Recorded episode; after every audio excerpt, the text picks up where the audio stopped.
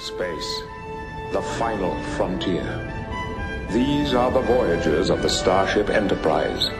Its continuing mission to explore strange new worlds, to seek out new life and new civilizations, to boldly go where no man has gone before.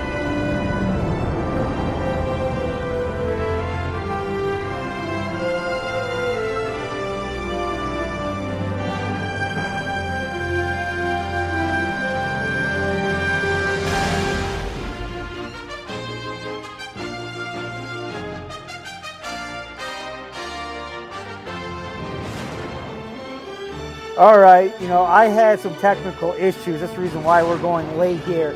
But guess what? We're still bringing the Academy uh, podcast here live on Facebook because that's how we do it. I got a whole new setup here. You can see, you can kind of see more of, of my room. But enough about me. You know me, Dimitri Zerdos, the James T. Kirk Mark, the man who loves old Star Trek more than anything.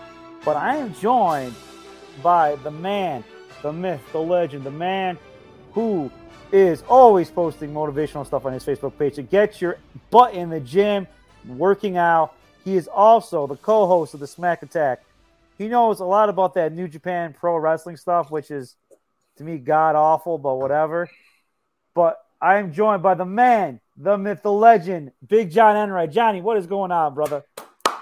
My friend. Uh, not much, just you know, lazy Saturday, getting chores done. And Saturday, and, Sunday, man. Or Sunday, yeah, whatever, dude. It's the weekend. I don't give a crap. I don't Sunday, man. It's Lord's Day. Come on. yeah, you know, but uh, you know, just uh, making the time. And uh, I mean, if you didn't watch the New Japan versus Noah uh, show on the twenty first, uh, it was freaking ridiculous.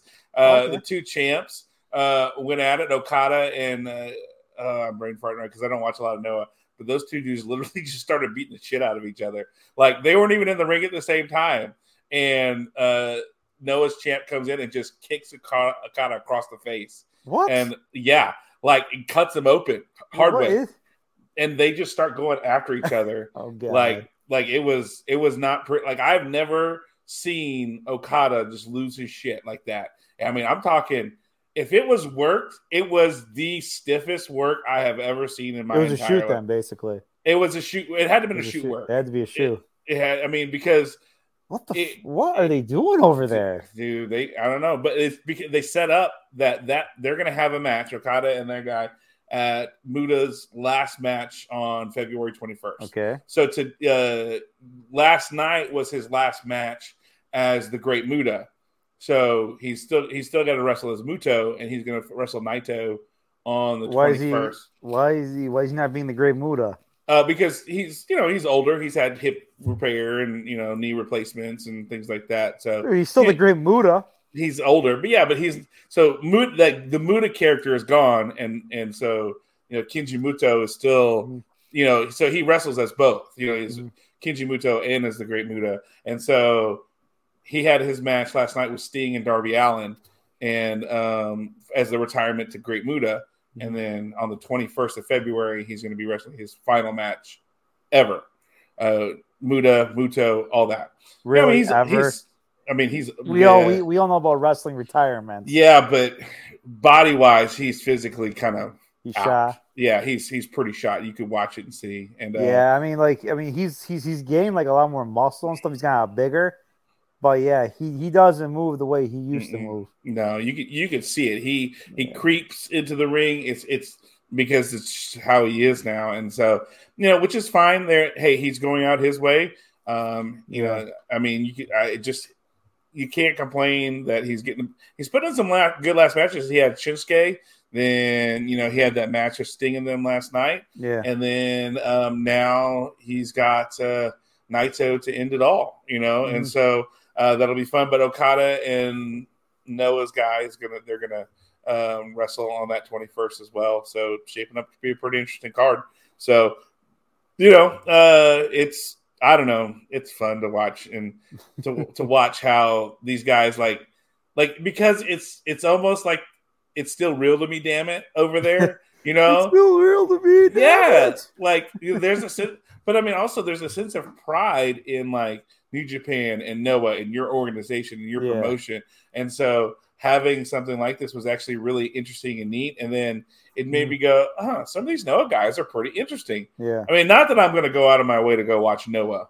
I mean, I'm I'm pretty entrenched with New Japan and then The trying only- to learn everything else. The only And- person that watches all all of Japanese pro wrestling, it ain't. I mean, Dave Meltzer is one, but he's a mark. But Mm. our man Michael Jargo, he watches all that Japanese stuff. I don't know if he watches all of it. He watches. I know he watches Stardom, and I know he watches New Japan. Dude, I I'm love Stardom. yeah, Stardom is Stardom is pretty good. They And brought so, back. I tell you, they they brought this uh, this English female wrestler, Mariah May. Mariah May. I'm telling you, she's like Mandy Rose and Scarlett Bordeaux, but she can go in the ring. She's Hmm. good, and and uh, so yeah, they've been doing this triangle derby stuff. It's been like it's been like six woman tag matches and stuff. So, which I mean, which has been which has been pretty good. Which has been pretty good. So, you know, well, so now I gotta ask a question now. So Okay. this, so now with New Japan and Stardom, now now New Japan owns Stardom, correct? uh, no, they're so the parent company is Bushiroad, Okay, and they treated Stardom and New Japan separately. All right. And so now what they're trying to do is slowly kind of they're going to still be they're still separate in their ways, but they're going to have more what they call crossover events where you'll see more stardom uh, wrestlers on New Japan shows and Okay. stuff like that, which is So- why like at, at Wrestle Kingdom Okay. you had uh, Kairi Sane wrestle on at Wrestle Kingdom on the show Mhm. because you know that's all part of the same. Yeah. They got the same TV deals now and stuff like that. Yeah, so that's but- why they were able to do that. But but didn't Kairi Sane wrestle somebody from Stardom though? Yes, and then Because yeah, because because New Japan doesn't have a female division, correct? that's what Stardom kind of is for New Japan. Okay, so Stardom is female. Is okay, all right. Yeah, because you know they're owned by the same company. So Alright. for a little while, they had I think different TV deals, which is why you couldn't see Stardom on Wrestle Kingdom shows, but Okay. they would have it as a pre-show or whatever. Mhm. But now, because of the way TV structures deals are done, that's why you had that on the show for Wrestle Mm-hmm. Kingdom, and that's why you saw. um I don't even want to say her name, uh, Mercedes Monet or whatever they're calling her, Sasha Banks. Dude, now. you're you are not a shit. fan of Sasha, huh? I am not a fan of Sasha. Uh, you That- know what? Neither am I, man. I don't know what it is. It's it's. that hair looks stupid, and it's just like I mean, I don't know. Like I feel like it, I feel like she cheapens what Stardom is. You know, honestly, like I don't feel like she could compete in the same level as them, and I just I feel like this is just her trying to give a middle finger to WWE, saying I can make it on my own, and uh, it just I hate that they. But Stardom is the only place really she can go that would be anywhere near anybody um WWE wise. Yeah, you I mean, like when it comes to, I I, I hate this. He to sound like a mark, but when it comes to like the work work rate of the female wrestlers, and start. I mean, listen, yeah, do they do a lot of no sell? Yeah, yeah, Mhm. that's all Japanese wrestling is is no sell, and then they fucking dead sell for like ten minutes, and you're like, and then they come back to life, you know, like, you know, like like like like rising up from the dead or something like zombies. But but when it comes to basically the moves and how quick they work in the ring and everything else, a, a girl like Azam, AZM, dude, she would. Mercedes Monet can't even like go in the Mhm. ring with her. I think. You Yeah. know, Mercedes, she she she's more of a. She she needs more of like a. Like like uh, someone like Io Shirai, she could do the whole Japanese thing, but then Mhm. she could do American style, where she worked with a lot of American wrestlers too, and she had Mhm. great matches with them in, in Stardom. Mhm. Kairi Sane too. So put a program with her and Kairi Sane would be the best route. Um, Maui Tani, yes, she, she she could work with Monet, but Tani's a much better worker, I think. Mhm. So it's yeah. I mean, And I mean, Kairi Sane and and and Sasha. Let's just call her Sasha Banks. That yeah, name they, so they, they, already had their feud. they, they they've they've wrestled before in WWE, Yeah. so there there's a familiarity, and that's why you made the IWG Women's Championship because you knew that was going to happen. So let's just have Kairi Sane win it, yeah. and then okay, we can put Sasha Banks in there, and they're wrestling, and you know the United States, the Battle of the Valley or whatever they're calling it Mhm. here. um, in the next month or so um, for that title here in America. And I mean, the whole purpose is really it's so that Stardom and New Japan can. They're probably going to put it on her because then it's like, oh, well, yeah, because she's got cachet, she's got name yeah, value. She does have name value, and you think about it. If they have the Mandalorian and she's on there, and then it's like, hey, New Japan's Sasha Banks or Mercedes Monet or whatever yeah. is, you know, that kind of thing. So, you know, I understand why they do it. Do I like it? Not really, but I mean, what else is there? You yeah. know, there's not there's not much else. Is Pers- you know, she's not going to Impact. Oh, she's not going yeah. to AEW. You know, I mean, there's talk that maybe she was going to go to AEW and be a part of the whole, you know, you know, page whatever thing. I don't but, think so, man, because. Mm-hmm. Yeah, I mean, like a lot of those girls there, man, they are catty as all hell. Mm-hmm. So I don't think that was going to happen, man. Mm-mm. You know, I don't either. And I don't know. And here's the thing with, I mean, yeah, I mean, to, to me personally, I don't, I just didn't like Sasha's attitude mm-hmm. towards like the fans and stuff. Yeah, I mean, which, yeah, which don't get me wrong, a lot of the fans, they are over the top and everything. But just be thankful that you have the fans, that the fans appreciate you and they want to like give you money and stuff, you know. Yeah. Don't crap all over them, you know, which is, which is like what she did and then basically throwing a temper tantrum. Which, yeah, don't get me wrong. I'm glad you stood up for your business and everything, but the whole thing with her and Bayley throwing a temper tantrum, laying down, that's like, come on, man. That's and then then you drag Naomi in when you're tag team champs, and you have more pull than Naomi does. Like Naomi has nothing outside of WWE, you know, like, and you dragged Naomi with you, you know, on that aspect of it, yeah. and it's like you know, here's the thing about Naomi. She's she could have said, you know what? Hey, you know what, girl, you do your business and I'll do mine. So, you know, so she and Naomi should have should have known better to do that because that got heat on on Jimmy, which not good. Well, either yeah. one of those guys because they already had enough heat from all their DUIs. You know, it just seems the more heat they got, the more pushes they got.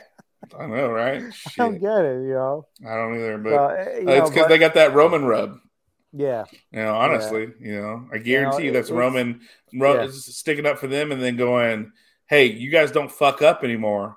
I can. I've only. I've only. I can only go so far to help you. Yeah. You got to get shit straight." And then Jimmy's, know? and then and then Jimmy's woman's like, "Oh, really? Let me sing you the song of my people." Almost like, "What the hell, man? Come yeah. on." Yeah. Try I'm trying to make sure nothing happens to your husband, mm-hmm. and here you are, just totally just going off the rails. You know?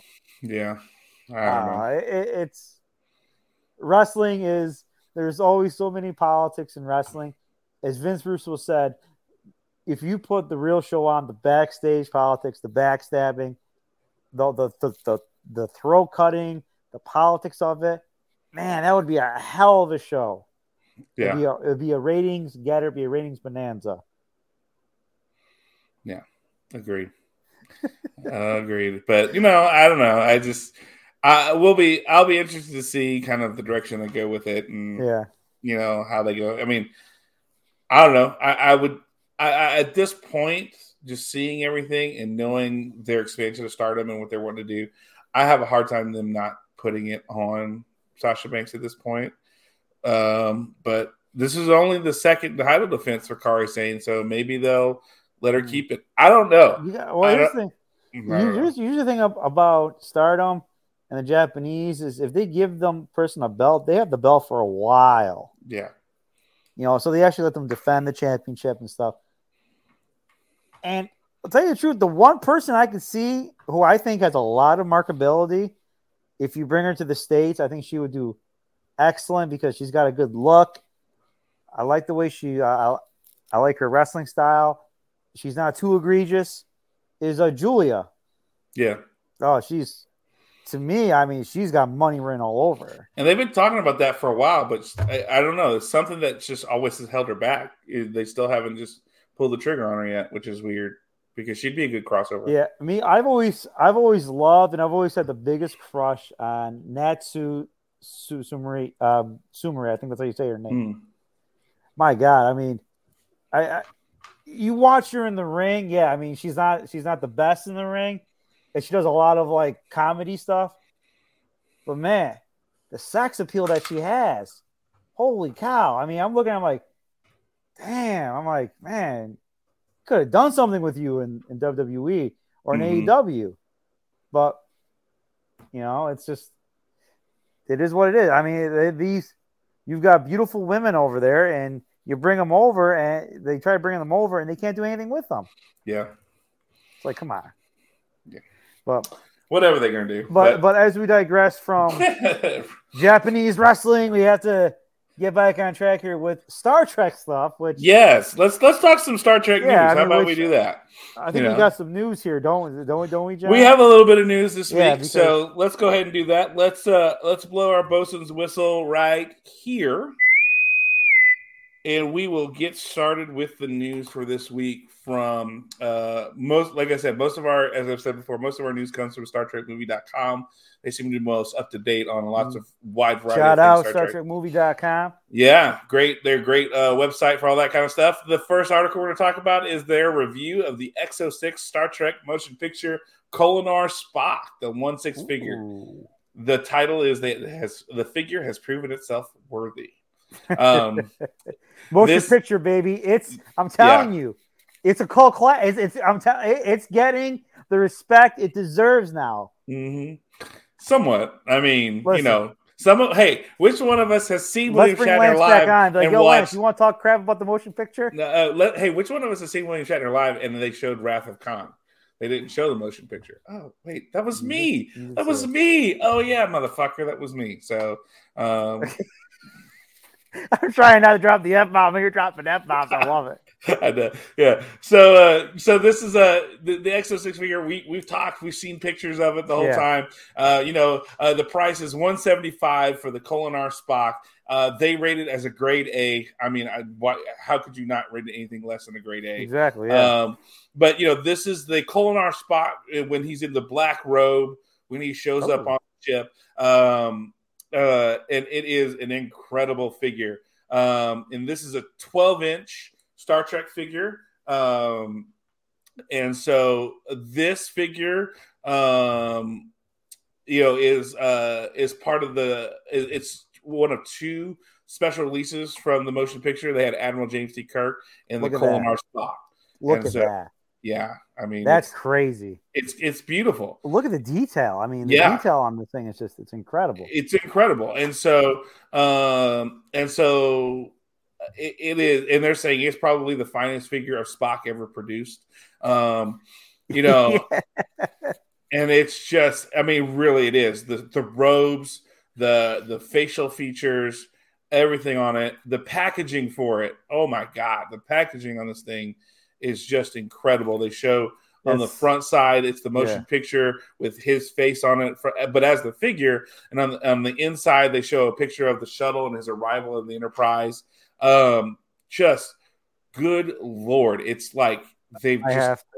Mm, I actually recently I had a friend of mine. He's a uh, he deals in antiques and other collectible items, and he uh he came across a lady who had a giant Star Trek collection mm, of old school models and, and figures and everything. And I've bought a bunch of stuff from him, a bunch of the models, you know. But thing with everything, everything is un it's unopened, it's unboxed. oh wow! And so everything is still boxed up in the plastic and stuff. And if you look at the stuff they had, it was just incredible. And but I look at this Exo6 and I'm looking at it like, man, yeah, that's something you look in about five to ten years. That's probably worth like six to seven hundred dollars oh yeah, easily still in Mhm. the package in the plastic. So yeah. that's definitely all the Exo6 figures are to me they're investment grade opportunities. Yes. So because especially that special edition Cisco that has all that shit. Yeah, I mean, exactly. oh Yeah. man, because you Yeah. have the regular and the special edition. yeah. And oh man, that special edition with all the where you could recreate the pale moon uh, in the pale moonlight with the oh my god, That's one of the Yeah. greatest. I mean, in all honesty, that that might be one of the greatest Star Trek episodes ever because it shows you how it's it's it's basically here's the blueprints for a false flag. yeah, It's a direct false flag, and for for the D, for the DS9 like writing crew, I don't know if they did this intentionally or unintentionally when when they wrote that, but man, hmm how that has come true in so many like real life aspects. I mean, Right. I mean, the entire D Space Nine, you know, series. You you look at there's so much life and so many predictions that have come true that that Ira Steven Behr and have and the boys have written. It's just it's it's unreal. It's like my God, these guys like look into the future? Did they have a time machine? Did they have did somebody come from like the future and tell them? I mean, yeah, Yeah. in- incredible. you Uh, know, and- unlike The Simpsons, I mean, whoever is on The Simpsons and they're tapped into the future for sure. Yeah. Holy shit, the amount of stuff they've done. But one thing is interesting if you go to trekmovie.com and look at this review, they compare the Kolinahr Spock from uh, Exo6 to the Quantum Mechanix 1 6 Spocks from a few years ago. Mhm. And boy, even that is just, you know, night and day. And, and the quantum mechanix one was decent. You know, I mean, Yeah. you're you're like, okay, but then you compare the two and they have a side by side picture of the two. Holy shit. it is No. not even No, no, wasn't the quantum mechanix one? Was that more money than the Exo6? uh I don't remember, but I do know that was a TOS Spock production. Okay. Um and and this is a you know the motion picture, but still it was supposed to be like you know investment quality stuff. Mhm. and it's just oh they even show co- uh, close-ups of the hands they have the one hand doing the vulcan salute and Mhm. another with both hands you know together with spock doing his whole you Yeah, know he- thing like that and oh my gosh they are just whew, and it comes with a idic badge so it can be mounted on the front of the transporter pad um it's just good lord and i mean and then the, they showed the picture of the the admiral kirk from the movie in his dress Admiral uniform Kirk. little belt thingy i'm telling those you those are still the worst uniforms in the history of the planet. oh they're terrible but Yeah. the, the the figure itself is beautiful Yeah, oh no, it is. Yeah, the figure itself is beautiful. If you know the one thing I will say this, Kirk's uniform looks decent. Everybody else having to wear that one piece bodysuit with the belt for some reason. It was so dumb. It was William- awful. Shatner was like, "I'm not going to look like an idiot Yeah, yeah. for the motion picture. exactly. It was, I'm going to have a two piece." yeah, and then he he pulled it off. But oh, that was did. one thing. He he did tell a funny story about pranking DeForest Kelley. Um, Oh, he Yeah. pranked. Oh, yeah, yeah. So, and dude, he's such a stream of consciousness guy. It's not even funny. So, like, he wants to talk about DeForest Kelley and pranking him on set, and then he starts talking about archery and like how you know somebody taught him how to art. He learned. He saw this guy on a show and shot it. He was supposed to shoot a arrow on a string and hit the tree right next to him. Mhm. And the, the, the, it doesn't work, so they just the guy just shoots it and nails it, and like he's just like learning the archery from this guy and just whatever. And then he goes, and then he, I think he's aware because people are like kind of can hear shuffling a little bit. And he goes, I know you're wondering what the hell does archery have to do with breaking DeForest Kelley? I'm getting there, okay? You know, it's it's like almost watching Denny Crane in real life. It really was. Denny Crane. Uh, oh yeah, and so did did the subject of Denny Crane come up? oh yeah, somebody said something. They said the you know the guy who wrote the motion uh, like he's going. And then somebody says Denny Crane. He goes, "Thank you. Don't say ever say that again." Um, you know, but like they talked about Denny Crane, they talked about some other stuff, but like he was talking about DeForest Kelley, and he said, "I, you know, when you when you learn to stalk, you you look at people." And DeForest Kelley always, when we had, you know, you work sometimes from six p.m. to six a.m. and in those two to three o'clock morning hours, people are less guarded. And he told me one of his fears was like losing his mind, forgetting stuff, and so he said it's one that he and he always knows when DeForest Kelley would go get a bagel. He loved he's a southern guy, but he loved bagel, and he would sit and he'd put it in the toaster and he'd just kind of be bouncing up and down like, "Oh, we get a bagel, we get a bagel." And so he said one day he decided to prank him, so he gets Leonard to Leonard Nimoy to like distract DeForest Kelley, and he's like, "Oh, hey D, I got something in my eye. Can you come help me figure out?" and so he's yeah, okay. And so Shatner goes over there, pops the toaster, pulls the uh, bagels out, puts it in his pocket, puts it back down, and then, oh, okay, okay, yeah, I think I got it. Cool, thanks. So he walks over and he's like, yeah, we get my bagel, and then pop, and there's nothing there. And he's like, what? I, I, I put a bagel in it. I know. And so now he gets another one, he cuts it, and he puts it in. Now it's less like I'm getting bagels. Like I'm going to get a bagel. I want my bagel, like you know, kind of thing. So he, he tells Leonard, dude distract him again. So he does, and he's like, "Hell, D, let the uh, you didn't. It didn't work. There's still something in my eye." And so he walks over there and No, oh he pops God. it again, takes it, and he says, "I don't have any room in my pocket now, so I'm trying to like." I don't know what to do as as he's coming back, so I'm like trying to stuff it in my mouth. So he goes back over to the toaster and he's waiting again, and it pops and it's not there, and so he's looking around and he looks at Leonard, he looks at me, and he sees me trying to stuff the bagel in my mouth. He's like, "You son of a bitch!" You know, yeah, just he, Yes. you know, yeah, Yes. yeah. So there was some fun stuff like that. He talked about you know being on the motion picture and how that sucked because you know somebody wanted that we were searching Star Wars and like, hey Paramount, we have this Star Wars Star Trek thing, and mm-hmm. they kind of wrote it together and it wasn't that great. But then somebody's wife really loved Star Trek, and so they, you know, they did Star Trek Two, Wrath of Khan, and then it went from there. And you know, it was just very funny how he, you know, would would uh, talk about that kind of stuff. So um, it, it was an interesting night to, for sure, to say the least. To to hear him talk and share and watch Wrath of Khan, and then see him there to talk about that and everything. It was it was a cool night, but. That's a digression because it comes to our second story. We have our second story. Yeah, yeah. Nobody did that, thankfully. Nobody did that. Yeah.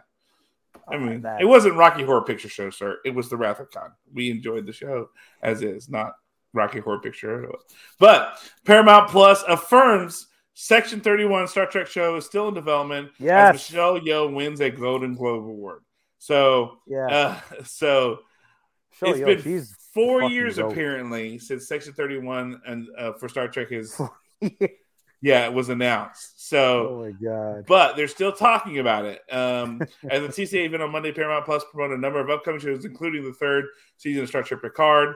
And during the Picard panel, there was no announcement of any other seasons or or series, but TV Line got Paramount executives to talk about one particular show and says, yet despite Yeoh's status as a hot commodity, Tanya Giles, chief programming officer for Paramount Streaming, told TV Line at a Television Critics Association press tour that they have been in conversations about the Section 31 series, affirming it's still in development. So Michelle Yeoh's been all over the place. Alex Kurtzman has confirmed with Trek Movie that Yeoh's Section 31 project is one of the two Star Trek shows that is actively in development, and another being the Starfleet Academy series. Mhm. Um, so we know that it's going to be coming. It's just a matter of when. when? Yeah. And then, of course, um, as I'm sure most people know, Michelle Yeoh uh, won a Golden Globe for um, her her everything everywhere all at once role um, as the best actress in a musical or comedy motion picture. Um, Mhm. And I, I know she's also in this Netflix miniseries, The Witcher Blood Origin, which shows how the first Witcher is made. Um, and she's apparently in The Way of Water, Avatar. Hmm. So, and she's also doing a series for Disney Plus, America Born Chinese. Um, so uh, there's a lot going on. She's she's a hot hot commodity right now. Yeah. And Paramount needs to kind of really step it up. Mhm. Um, but Triple D, we've I mean, I can remember a while back when we heard about Section 31, um, back when Discovery was happening. yeah. How do you feel about this? Like, do you feel like they've, you know, do you feel like they have too many fire, you know, irons in the fire right now to really get this thing done, or is it more of the availability of Yeoh that has kept it from moving forward? Personally, I think it's because they didn't step up and give her the big money to do the Section 31 four years ago. Hmm. So now they're scrambling to try to like, you know, get her, you know, to try to get her there because when she did Discovery, I mean, she really wasn't in a lot of things when she started Discovery, correct? She was in the opening episode, open two episodes Yes. as, but as our universe, as Prime Universe, She is Prime uh, Georgiou. Prime Georgiou, and But- then But later saying, she was but, Emperor. but at the time when Discovery first came out, she really wasn't doing a lot of stuff, was she? Right? So Not really. she did Discovery, and then all of a sudden, some offers came in, and she's made big on those offers. Right. Paramount at the time should have after Emperor Georgiou, they did the whole Emperor Georgiou storyline. Should have signed her right there and right then to do the Section 31. And yeah, I mean, I get it. I get it. It takes a while to plan these things, to write it, and to get to get it going. But four years, yeah, I think they just sat on their ass and they really didn't do, and they really didn't do anything. Yeah. Too many irons in the fire. I don't think so because, I mean, that's what Paramount Plus is. Paramount Plus is the streaming TV division of, of, of Paramount. They really don't do a lot of movies. Not really the movie division. So, you know, so I think they can easily handle that. Mhm. But I think obviously COVID screwed things over for, for two years, two, three years. So, but yeah, I think I think it's just Paramount just being, you know, not not getting their butts in gear, sort of like with Star Trek Four. Mhm. And, you know, it's like this this has been for how how long? How many years have we talked about a Star Trek Four and the Kelvin timeline? Uh, I mean, what? you- When was the last one? When was the Star Trek? Beyond that was Yeah, twenty like twelve. yeah, something like that. somewhere around yeah so you've got and you've got the entire cast like you get the cast they want to come back hmm so okay so and i get it i get it you know hemsworth is a lot of money Yeah. if you want him to play george kirk he's, he's, he's, he's a lot of money but guess what so you have time. hemsworth starring the movie Yeah. you're gonna get it's gonna draw it's Yeah. gonna draw money plain and Mhm. simple. Chris Pine, Chris Hemsworth, Zachary Quinto, Zoe Saldana. It's going to draw money. It's it's just print. You can just print money with that because you're going to get all because you're going to get all the Star Trek fans.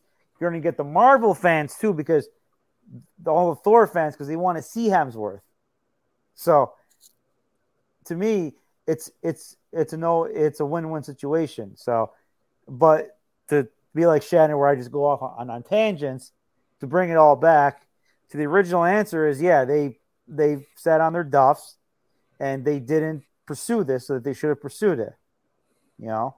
And at the time, yes, during the whole section 31, they had other shows like Lower Decks, Picard, Strange New Worlds. You know, they're coming up with Prodigy, they're coming up with different shows at the time. So I don't know. You know, it's uh it's easy for me to sit here and armchair quarterback everything, but if you want to get something done, get something done. Yeah. And right now is the time to get it done because Star Trek is hot. And you and when when it's hot, you got to make that money Mhm. because because look at Star Wars, look look at Disney. Uh, They've got the Star Wars machine freaking rolling, man. They're they have, almost have like a new series every single like year, like two or three new series every single year, rolling them out, you know. And it's like, come on, you know, I mean, Paramount's a big company. You, you make a lot of money. Let's do this. Come on, you know, we gotta Mhm. you know, keep the the original sci-fi. We got to keep it OG. We got to keep it going, you know. So I don't know. That's just that's just that's, that's just my tangent on that. Yeah. But you know that that just seems to because be the case me last now. week. Triggered me last week to start Trek Four stuff. I I know, and this, and this week is it's the same thing, but in the I think in the sense right now they're so focused on the properties that they have that it's hard for them to kind of look forward to. Hey, Picard's ending. What are we going to have to fill its place? We I Mm-hmm. think because you've got so many people who are on so many things who just you know are hey, so this writer from this show is now going to this show, and you know you don't have you have one guy running it all cool. Um, uh, but then it becomes more of a oh no well uh this is the kind of thing we need to focus on and this is the kind of thing we need to um you know really think about the future and then how much time are they you know putting into that really Yeah. honestly you know and that's that's the real question but you know one thing that we don't have to question is idw's work um for No. star trek as comics and they just announced uh, on the 18th that Star Trek Day of Blood comic crossover will explore the Dominion War fallout and Sisko's past. Yeah, So- there we go. so it's actually going to start. Um, uh, so this summer, the uh, IDW will launch a Star Trek comics crossover event that will bring together the new ongoing flagship Star Trek series launched in 2022, the upcoming Star Trek Defiant series, which kicks off in March, and the Day of Blood crossover arc will begin with a special prelude issue released on Free Comic Book Day, which, in case you don't know what that is, Free Comic Book Day is always the first Saturday in May, uh, and this year, May 6th where you go and there's going to be comics that you get for free from your local comic book shop. Wow. And they've done it for the last many, many years now. Um, and so what happens John, is John, I'm sorry, John. When is Free Comic Book Day again? uh, May 6th. Okay. It's it's always the first Saturday of um it's always the first Saturday of May. But this year it's May 6th. Hmm. And every year at your comic book shop, they'll have like DC will have something to kind of prelude what they're going to be doing for that summer and into the fall. Uh, Image, all these different companies kind of put out, you know, what they want for free comic book day to kind of showcase this is where we're going. And so IDW is doing that with this um, prelude to Day of Blood, is what they're calling it for Free Comic Book Day. And the synopsis is, is this: In Prelude, the USS Santa Cruz travels to the to the Korvat colony for Kot'baval, but that was supposed to be a simple observation of the sacred, sacred Klingon festival. Quickly turns into a bloodbath when the cult of the God Killer reveals themselves to the universe. And they have the cover. It's super cool. It's an homage to you can tell on Watchmen number one. You see what looks like an engineer security uniform. You have a Star Trek badge because it's yellow and black on one side, and you have blood running kind of almost down the middle and covering the badge a little bit, um, like a little stream of blood. It's pretty cool. Um, so the writer for this is going to be Jackson Lansing, Colin Kelly, and Christopher Cantwell with art by Mhm. Mike Feehan. And so um, they say it's time for Benjamin Sisko to face the past uh, and for readers to finally get a look at the true fallout from the Dominion War. Um, and so Deep Space Nine is the inspiration for the entire line. So it feels only right the crew of the USS Theseus comes back to where it all started, is what they've they have. If you go to trekmovie.com, you can see some of the preview pages um, for it. It looks really, really great. And then they say, here's the full breakdown for this crossover event. For the, it's going to be a, um, let's see, one, two, three, four, five. It's going to be a six issue crossover. wow. So you're going to have the prelude to Day of Blood on May 6th. Uh, on, in Star Trek Day of Blood number one, that'll be July. Hmm. Uh, Star Trek Defiant number six is August 2023. Uh, Star Trek 11, August 2023. Those are going to be your next two arcs in this storyline. Um, Star Trek Defiant number seven in September, and then Star Trek number 12, September 23rd, will be, looks like probably the conclusion of that story arc. So, then if you in the same article, if you go look, you can look at some preview pages for Defiant number one. Um, and it says, in Defiant, someone is killing the gods, but while Benjamin Sisko and the USS Theseus have been facing the threats in higher cosmos, very real causalities are growing on lower ground. The true enemy is a man, not a god, and Worf of House Martok has to put together his own crew aboard the USS Defiant in the hopes of defeating the dangerous messiah behind the genocidal cult. Hmm. And so that's you get to see there's no text bubbles or anything like that, but you're getting to see some of the pages from this thing, and it looks pretty good. Um, it's pretty it's pretty nice looking to go check that out. So um, of course you can always pre-order these. You can get the digital editions on Amazon.com slash Xology Comixology. Um, if you want to find out where you can get the Prelude issue for free, visit freecomicbookday.com for more information on comic books in your area that will be doing and hosting a free comic book day so that you can pick up your copy and not be left out on this thing. So Yeah. Triple D hearing this, the first comic crossover event with the two new Star Trek um, comic entities. How do you feel about this? I can't wait. Cannot wait to read about. it. And as you said before, Sisko was a character that really hasn't been explored a lot, Mm-hmm. especially his past.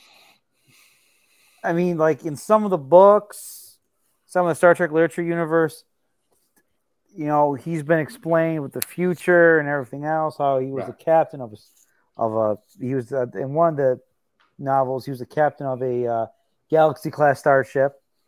So I can't wait for this. I mean, this is awesome. It also Mm-hmm. coincides with another thing with involving Sisko, the autobiography of Benjamin Sisko, which you sent me. I'm gonna. I was gonna. That's the next time. Guys, Ow! Stop blowing the Botched it. spot. You're blowing the spot, man.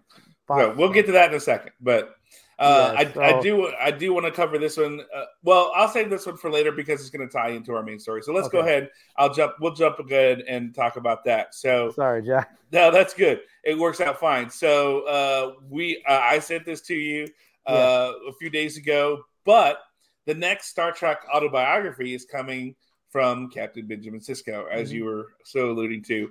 Um, and uh, this celebrates the 30th anniversary of Star Trek Deep Space Nine, and and the book was going to be exploring the fascinating life of Star Trek celebrated war captain and Bajor's emissary to the prophets, Benjamin Sisko. So um, you're going to discover the hidden history of his childhood and his early career in Starfleet, the innermost thoughts of the man who discovered the Gamma Quadrant, made first contact with wormhole aliens, United, United Starfleet, Klingon, and Romulan forces defeat the Dominion Empire. You're going to see Sisko's personal take on confidants, Lieutenant Dax, Major Kira Nerys, the enigmatic Garak, his adv- adversaries, Gul Dukat, Kai Wynn, as well as his fatherly, uh, well as well as his father Levi's for his son Jake Sisko. Hmm. So the cover is beautiful. It's a red cover with the DS9 badge and the uh, DS9 uh, behind that badge and kind of a you know see-through look. Um, and then it says the autobiography of Benjamin Sisko. Um, and it's going to it's so this is the fifth title from Titan Books that has that series that has the autobiography of James T. Kirk, followed up by autobiography uh, by autobiographies from Captain Picard, Janeway, and Spock. Um, and so it'll be released later this year, and it isn't available yet for pre-order. So we don't we know it's going to be this year. We don't know when yet, and it's not available for pre-order. So uh, I'm going to take this one. To, uh, this is probably the book I'm going to be getting this year for sure. Yeah. Um, I I can't wait to read this. I think it'll be fun um, because, like you said, sometimes we don't know. We the show hinted at and explored a little bit about Sisko, but you can't really do that. You can't. You couldn't really do that because you had a bigger story you had to tell. So this will be interesting and fun to be able to see Sisko's history, his biography, and I mean he's my favorite captain, so I'm gonna I'm Yeah, definitely is, looking yeah. forward to it. So this is this is gonna be one where I mean you're getting to see them talk about his view of Dax and Kira, Garak, Golden Kai Wynn, you know, all the stuff that you know we didn't get his true take on because Yeah. we weren't in his brain. Now this is almost like being in his brain, getting to see his take personally Yeah. from the stuff. So it'll be a lot of fun. This is definitely going to be on my bookshelf when it comes out, and um, I'm I'm definitely going to buy it as soon as it comes out. But uh, I know Triple D, you've you've read uh like a, you have one of the autobiographies, right? You have the Yeah, I have. Yeah, sure. I've read. Let's see. So I've listened to the autobiography of Janeway. That was really good because Kate Mulgrew uh, narrated that. Okay, So it's 11 hours of hearing Kate Mulgrew basically tell the story of uh, of Janeway. The autobiography of James T. Kirk, which I have. The autobiography of Captain Spock. And I still haven't got the autobiography of Jean Luc Picard yet. So. Hmm. I have to get Picard and then Cisco and then basically read them all. And then I've basically covered the entire gambit of the autobiographies.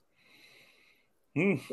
What I'm going to be, what I'm looking forward to is, are they going to release the autobiography of the first officers now? The Hmm. autobiography of William T. Riker, the autobiography of, We still have Archer. of oh yeah, the autobiography of Captain Archer, the autobiography of DePaul, the the autobiography of um, shoot, oh my god, I'm drawing a blank. Uh, you can do the autobiography of of Worf, the autobiography of you know Data. I mean, where are where where are they going to go in this series? Yeah. You know, are they going to stick to the captains, or are they going to go to the other main characters? Which I'd be, I'd love to hear the autobiography of of of Worf to hear about his background of growing up as a Klingon on Mhm. on Earth. and then his time at the at, at, at Starfleet Academy, and then the author filling in, you know, some of the lost years on the Enterprise after the Enterprise. And in the literature universe, Worf does become the captain of the USS Enterprise. So that would be something. What I mean to basically hear him from being from being a diplomat to becoming the captain of the USS Enterprise. I mean, that's to me that would be a hell of a read. Yeah, I think so. I don't Yeah. disagree with that at all. I think it would be a lot of fun, you know, um, to explore that. But I think, I think you got to get through all the captains, and I think after Exactly. Sisko, Yeah. you know, which Spock is your first officer, so technically he was a captain, but not, you know, I mean, Yeah. you know, so. Uh, yeah, but yeah. so but, we we have what we we we have Kirk, we have Picard, Janeway, and and then now Sisko. Yeah. So that means we're missing Archer. Archer. Is that it? Because there's there's five. Because we're not going to do Pike or could you do Pike? You could do Would- Pike. You could Why do not? Pike, right? Yeah, well, You you could do Pike.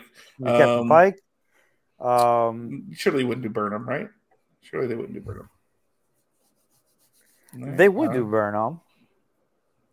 I think you know what. I I think a Burnham story would be interesting.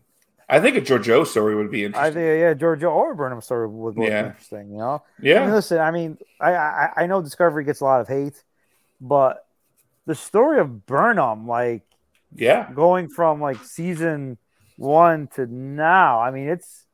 I mean, I mean, it's a pretty cool transformation. It's a pretty like Yeah. cool, and even her story like of her childhood, you know, yeah, growing up with parents who were uh, one was a Section Thirty One, you know, scientist, and the other was a Section Thirty One operative, and then they their parents, her parents, quote unquote, get killed when Klingons attack, and then yeah. having to grow up on Vulcan as a human, Mhm. really, you know, I mean, that whole dichotomy of it. So I think it would be interesting. But honestly, I'd love to see all the captains get their autobiographies, especially you know Archer, um, which is interesting enough because that's our next story about Scott Bakula explaining how Enterprise could have run seven seasons, and he's open to returning to Star Trek.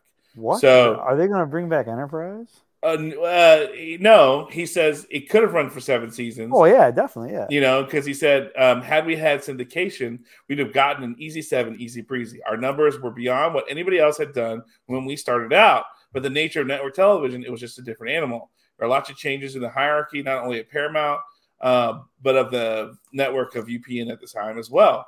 There are all kinds of unfortunate, um, and we were there at kind of an unfortunate time. And yet, I still have to say, gratefully, we got four seasons. But yeah, it would have been nice to do more. We certainly have had more stories to tell, had places to go, but it didn't work out. And so uh, he said one of the you couldn't put a finger on one person. There were so many elements to the beginning of UPN and the transitions uh, in the terms of UPN President Dean Valentine leaving in 2022, and the people of Paramount uh, left also. So the champions of Star Trek folks kind of left on their own, and and so that was kind of the biggest cause of it. And then the network combined with the WB to form the CW, uh, and a joint venture between CBS and Warner Brothers, and only a handful of former UPN shows made the transition, uh, with Veronica Mars being the sole scripted drama to do so. So that's kind of what the biggest hit was for him. Now, when asked about returning to Trek, uh, he he he said, "I've been doing this too long to say never or no to anybody. I talk to everybody about stuff, so sure." He also indicated he's open to following other legacy actors and lending his voice to animated Trek shows. I've done a bunch of animated voiceover work in animation, so I enjoy it. It just hasn't come across my desk, but I do appreciate being referred to as legacy as opposed to old Trek. That's very nice. Um, and so, which you know, that was surprising that he was for a lot of people because he's chosen not to participate in the reboot of Quantum Leap, and he has had a Wait a minute. history of saying Whoa, no whoa, to stuff. They rebooted Quantum Leap. Yeah, there's some Asian guy doing it now. when did they do that? Uh, this year, Uh, or the fall of last year. Yeah, it's been on. It's been on Peacock and all that stuff. It's on Peacock. I think it's on regular network NBC too, but I know for sure you could catch it on Peacock. But yeah, they rebooted The it. cock. It's on the cock. The Yeah. cock. Yeah, Yeah. we're gonna go on the cock, pal. Yes. So, uh, so he he did talk about he's thrilled to see new fans of Enterprise um, that they're discovering through through streaming, and he thinks it's uh, uh, he, he kind of liked it. He kind of he talked about the Xindi element and their 9/11 component with that, and just how people are relating to that, um, and that he was proud of the show's spirit of exploration, and that was his favorite thing about exploring and learning and growing from that. Um, once he got past the Vulcan thing, I think he, he was pretty much free sailing. He talked about with Archer, with the chips on their shoulder and getting past that. So, you know, I I like Bakula as Archer. I thought he Yeah. he embodied that role really really well, being the first captain of the first Enterprise, you know, uh, ever created for Starfleet. And um, you know, I really enjoyed it. Again, I agree with him. It was a good show. I felt like they had more to tell Yeah, it was no, sad they had to end it at four. But um, Triple D, uh, hearing this, where would you want to see Bakula make a return, either live action or animation? Hmm. Where would you like to see him pop up at? Animation, lower decks. Live action, Yeah. you're gonna be shocked at this one, but section 31. Ooh, really? Okay. Okay. I there was a little Easter egg in Star Trek Beyond when Simon Pegg says, "I, uh, I tried transwarp beaming with Admiral Archer's prized Beagle. It hasn't returned yet." So Archer is still alive at the time of Kirk and Spock. Why not for Section Thirty-One? Hmm. Why not bring him back for that? Yeah. Hmm. because I think the him being being a little older and having that look, I think that would look good with Section Thirty One, and you have Michelle Yeoh and Scott Bakula. It's a pretty much Yeah. a win win. Yeah. So Yeah. and somehow you tie Archer into it, you know. So Yeah, no, I think it's. I think honestly, it's one of those things where um, I, he would be a good fit. He's a, he's a talented actor, Yeah. actor, and he he knows he knows the character. So Mhm. I would be good with. I would be happy to see him back. Period. Um, lower decks definitely, but I would love to see him back live action. Honestly, I really would. I thought he did a great job with it. He's older now. I think it'd be great to see him as an older, you know, uh, Archer kind of aspect of it. Mhm. You know, but I think it's. I think it was. He did a great job with it. But um, you know, could we see him in Strange New Worlds? Maybe. I doubt it because I think by that time it's pretty old. But Anson Mount does talk uh season some season two of uh Strange New Worlds, and he says uh like that that he's ready. They're having a lot of fun with some of the stuff that they're doing, and so as we know, he talks about the crossover episode. He says, so for instance, uh, that one's already been announced. The crossover with Lower Decks is tremendous fun and straight up comedy, and we had a blast with it. But apparently, comedy episode taking animated characters and bringing them to live action isn't the biggest new thing for season two. Anson Mount explains. That's not even the craziest thing we did. So here's the thing: this crossover of it with animated characters is not the the craziest thing they did. So there's What? one up. Yes, there's one episode I'm thinking towards the end of the season, and you don't know when you see it, where it required us to work many weekends. But we we were so excited about it. It was not laborious. We were excited to show up on Sunday rehearsals, and all the things that we had to do to pull it together. The one episode, we're really excited about it. I know what it is. Do you? Shatner's Rock Monsters from Star Trek Five.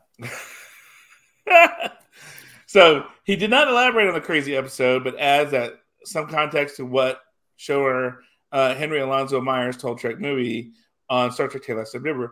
We're not telling stories without telling stories about character, and that's really what season two is about. But this is also means bigger science fiction ideas, bigger, stranger worlds, crazier things. We try a couple of things that have never been done on Trek before. Personally, I believe it successfully. So, um, season one has already seen a few episodes. One might consider a bit crazy, including the Elysian Kingdom, um, where Yeah. they turned into fantasy characters, and Pike meeting his alternate future self in the season finale. Maybe season two will often have the much discussed musical episode. That was to me the season one finale. Brilliant. Yeah, And especially that uniform. yeah, yeah. Mm, love that uniform. Yeah, watched it a lot last weekend. Saw it a lot. Yeah. So, it- But it- but good. but but how they modernized it a little bit though. Oh god, I want that for Halloween, man. Mm, it's a good one. Yeah, I'm it's a good waiting. one. I'm waiting for somebody in China to like make that Yeah. because they'll be on eBay soon enough. Oh, I'm sure you can find it now. I'm sure you can go and find it. So, uh, there's some previews about season four of Lower Decks. Um, Hold on uh, for a 2nd uh-huh. Season four of Lower Decks. So we already Yeah. already have four seasons. yeah, we're at. Holy we just finished season three. We just talked about Man. that a couple a couple months ago. Uh, to, to me, it's just crazy. It's like, Yeah, I mean, Lower Decks have the same amount of seasons that Enterprise had. yeah, It's probably gonna have more. yeah. I mean, So- you could do Lower Decks for 20 seasons easily. Yeah, yeah. So here's here's what they're saying. Uh, so Mike McMahan, who's the showrunner, he said we're working hard on season four. I think it's our best season yet. It's our funniest. It's our most dramatic. It's our most to Linfield. I'm just loving it. There are amazing episodes where we go to Orion, and we have been dying to do so for so long. There's a very romantic episode. It's almost like a Valentine's Day episode, but I'm not going to reveal if kissing happens in it because it will give away what happens. There's a wedding in season four. Brace yourselves. Get on your Worf wedding attire and look forward to that. The wedding Oh, of the season is coming. So in season four, you'll see more Peanut Hamper. I don't think she'll ever get another full standalone Peanut Okay. Hamper style episode. But Hold you'll on. get a really good, fun Peanut Hamper story in season four. I was like, this is gonna be my one f bomb for the for fuck peanut hamper. That's all I'm gonna say. I think I dislike peanut hamper more than the Romulans. wow. Seriously. Uh, If I could take a sledgehammer and destroy peanut, I I, I would do it yes. Yes. because what a filthy piece of crap or filthy piece of machine she is. Oh God. yes, I but remember, I, I remember- literally wanted to punch the TV screen where they did the full standalone episode with her. Oh yeah. I want to be like, you raggedy bitch. Yeah. Yeah, but remember, and that at the end of that episode, because they make reference to this in the article, who is she parked next to in uh, the Daystrom Institute self-aware megalomaniac computer storage at the Daystrom? Next to Jeffrey Combs. yes, Agimus. So could the return of Peanut Hamper mean that we make that Agimus makes a return as well? Okay, so- we seriously, can we just have Jeffrey Combs guest star like on every single episode? yeah, yeah, why not? Just have him just do a voice. Yeah, God, he's that episode was so funny, man. yeah, it was so good. So uh, they talked about the the all the little Easter eggs that are put in there, um, and that Lower Decks is known for that. McMahan said that they did that just for themselves at first. Um, you know, like let's fill it with stuff, and then it's just Trying to become- pop each other. Yeah, it's literally, uh, you know, that there's all kinds of just little bitty things that they do, um, um, that they try to tie in. Like, um, they showed a, a picture when Boimler is about to freak out. They show like Galadorian in the series in the background, uh, like left hand side, which is from the first season of the of um, three episode reflections. You know, uh, it, it's they just all the different stuff um, that they do, and uh, it, it's I love Lower Decks. It's it's easily one of my favorites that they've done. Yeah, I'm so yeah. excited for it. But uh, and I mean, yeah, so that'll be much later. That'll be later this year, way later in, the fall, most likely is is where it's going to get. But last news story of the day. Well, no, second to last news story of the day because we're going to talk about one more because it ties into our main story. Uh, Fan Home revives Eagle Moss Enterprise D build program, master replicas to sell leftover ship models.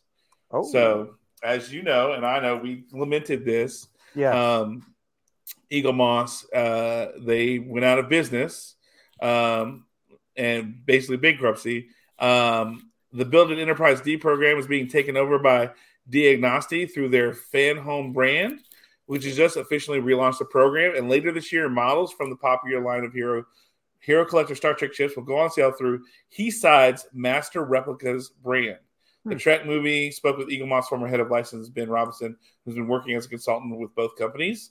So, with the Build Enterprise D program, um, subscribers will receive monthly shipments of parts to build a two foot long next generation Enterprise D model, complete with lights and electronics. Holy cow. But you know, when they ceased operations, those subscribers were left with incomplete models at various stages of completion based on when they started their subscription, but some as close as 80% finished. Oh, that would have to suck. You're 80% done, Oh.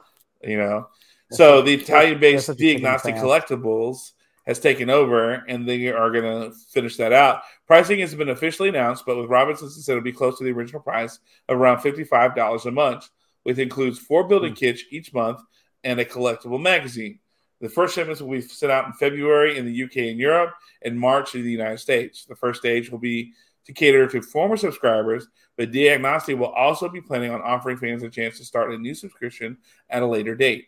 Anyone interested in either registering or starting from the beginning for the Enterprise D subscription should register at fanhome.com, F A N H O M E.com. So if that's something you want to do and build this two foot model replica Enterprise, you know, go for that.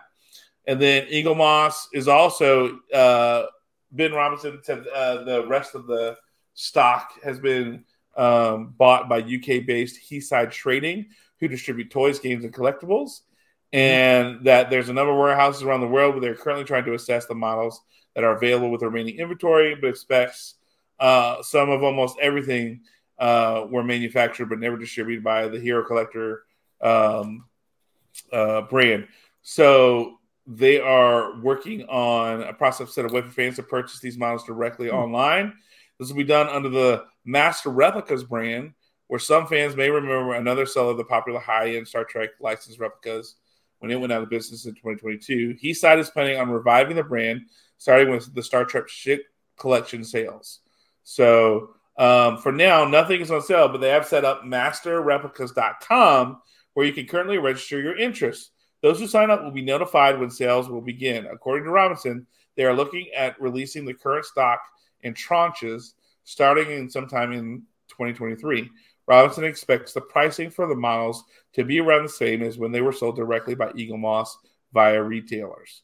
So, um, hey, by the way, big fucking hand to Ben Robinson Yeah. for this, for keeping this, you know, I mean, hell, what a hell of a job to Yeah. keep- this going and, uh, you know, all that fun stuff. So, um, and he saw he promises to give an update when they're ready to announce more details for the re- release of Star Trek ship models through Master Replicas.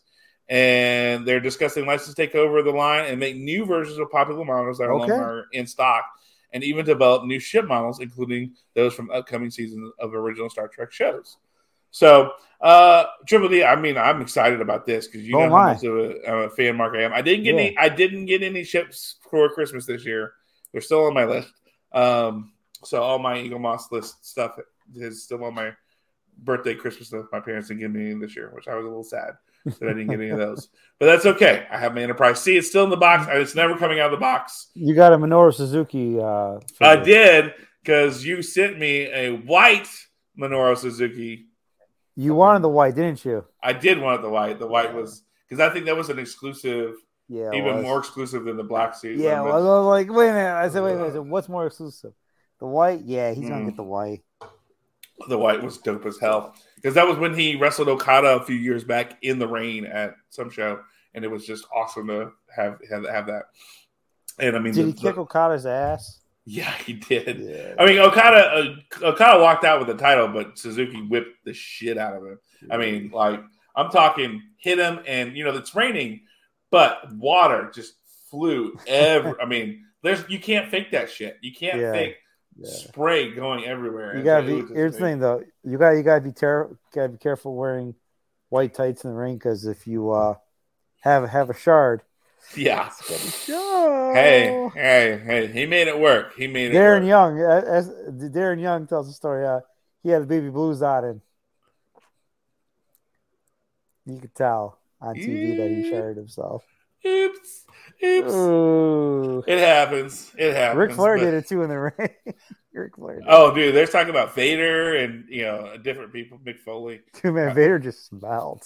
Vader Yeah. never washed anything. Yeah, his muffler. They, they had sometimes some of those guys had what they call mufflers, where they'd stick shut stuff in between their butt cracks to keep it from being. Oh God, Lord! But how do you feel about this Triple D, the Eaglemoss being saved? And uh, of course, we've already given Ben Robinson a hand. Thank God to him. Uh, but I mean, we need more Eaglemoss in our lives. Yeah. I think. I'm excited. I'm excited to see what the future brings, like you know, with like what they're gonna make for shifts and stuff, and gives me a chance to get an Enterprise C. So I'm down with that. Like somebody. like somebody. Get, yeah. get a C like me. You're gonna get a C here, but you'll never get the D from me. You'll never get the D. Somebody else, somebody else will get the D. So somebody else will have to give you the D, but not me. I'm not giving you the D. Nah, let me tell you something. To quote to quote Joe from uh from uh Madea, oh no, there's a sign back there, closed. No, no, no, nobody goes back there. Exit only. Exit nope, nope, nope, no Exit entry, only. no entry. So, so uh, we are recording today is 122, but this past Monday was Martin Luther King Day, and our last story to kind of tie into what our main point is going to be. Um, this there was a on, on the 20th. This was released. Um, I don't know on the 13th. This was a preview um, for a book called "To Boldly Go," a children's book that tells Nichelle Nichols' inspiring civil rights story. So um, someone has created a children's book um, called "To Boldly Go" about Nichelle Nichols and how she used her platform on Star Trek to inspire and recruit a new generation of diverse astronauts and many others in the space and STEM fields. This book is written by Angela Dalton, a former video game producer and now award winning author of children's books. The Oakland based writer started her new career by self publishing If You Look Up in the Sky, and since released books by Viking and HarperCollins, who are publishing To Boldly Go. Uh, for a new book about Nichelle Nichols, she teamed up with New York City based Lauren Semmer, who illustrated the New York Times bestselling book, The ABCs of Black History. And so um, basically, um, that, you know, this whole idea of Nichelle Nichols and what she did to recruit and bring about change and, you know, and about, you know, help bring civil rights awareness to the forefront and how it will resonate with today uh, this whole book has been written about her life and her story, um, which I, I, am sure you know this, but in case you don't know, after the first season, Nichelle Nichols was going to quit Star Trek. Yeah, she was struggling with it. She didn't, you know, didn't like it. She felt she wasn't being represented. And what kept her on that show was Martin Luther King Jr. himself. Yeah, you know, walking up, hugging her, telling her, you know, she told she was thinking about quitting the show. And said, "No, you're representing."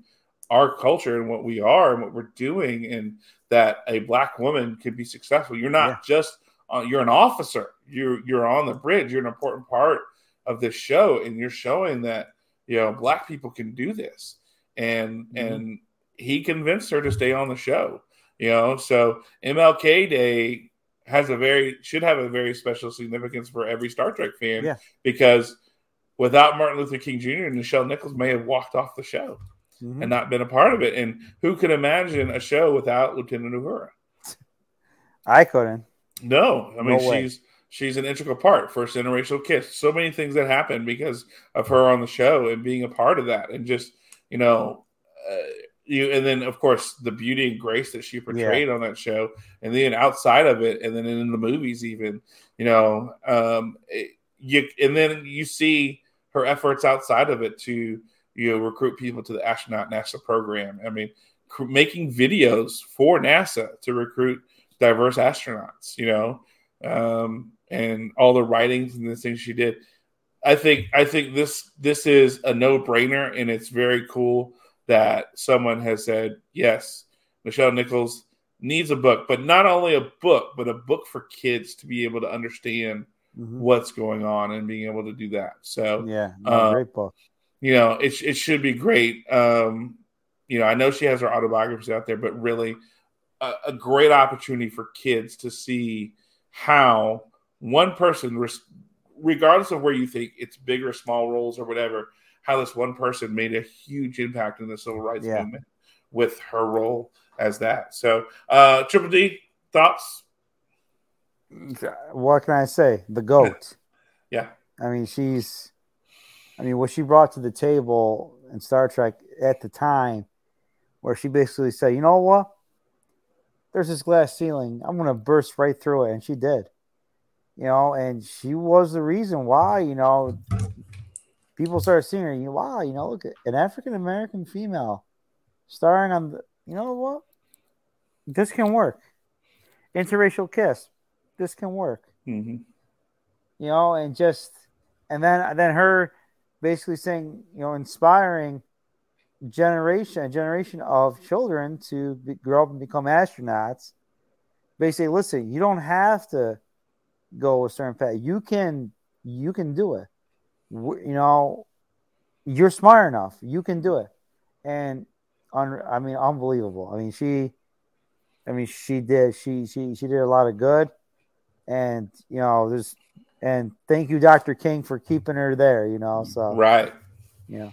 Yeah. But I, obviously, you know, I have my thoughts about NASA, and we all know how NASA was formed. Yeah.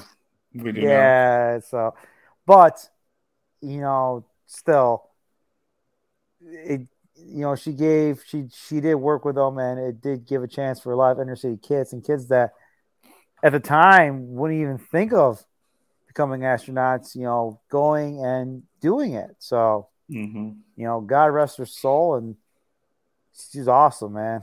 Yeah, really is. Really is. And so, um, you know, to kind of wrap up the news here, I think uh, that's a good story because it's going to lead into our main point. So, uh, James, Mr. Money MacGyver yourself, if you'll uh, blow our black alert right here. So, we're going to be talking Oh, about. John, I'm sorry, Oh, John. Just to, because the guys probably wondering, like, why, why, why, why does Dimitri hate, hate on NASA? Well, I'll tell you the reason why I kind of hate on NASA a little bit. I'm just going to tell the people who are listening: look up Operation Paperclip, Oh, yeah. and if you look at Operation Paperclip, you'll see the reason why I don't like NASA. So I'll just leave it at that. So, guys, look up Operation Paperclip. It's a real thing. It's you know, it's not some made up thing. It really happened, and to me, I find it I find it extremely distasteful and sickening. You know how we allowed because because these certain people had the smarts, even though they committed war crimes, we still brought them over here, gave them houses, paid them an exorbitant amount of money to do this. It- so just look it up and believe me, people more people will look it up will be sickened by it. So Mhm. I'll just leave it at that.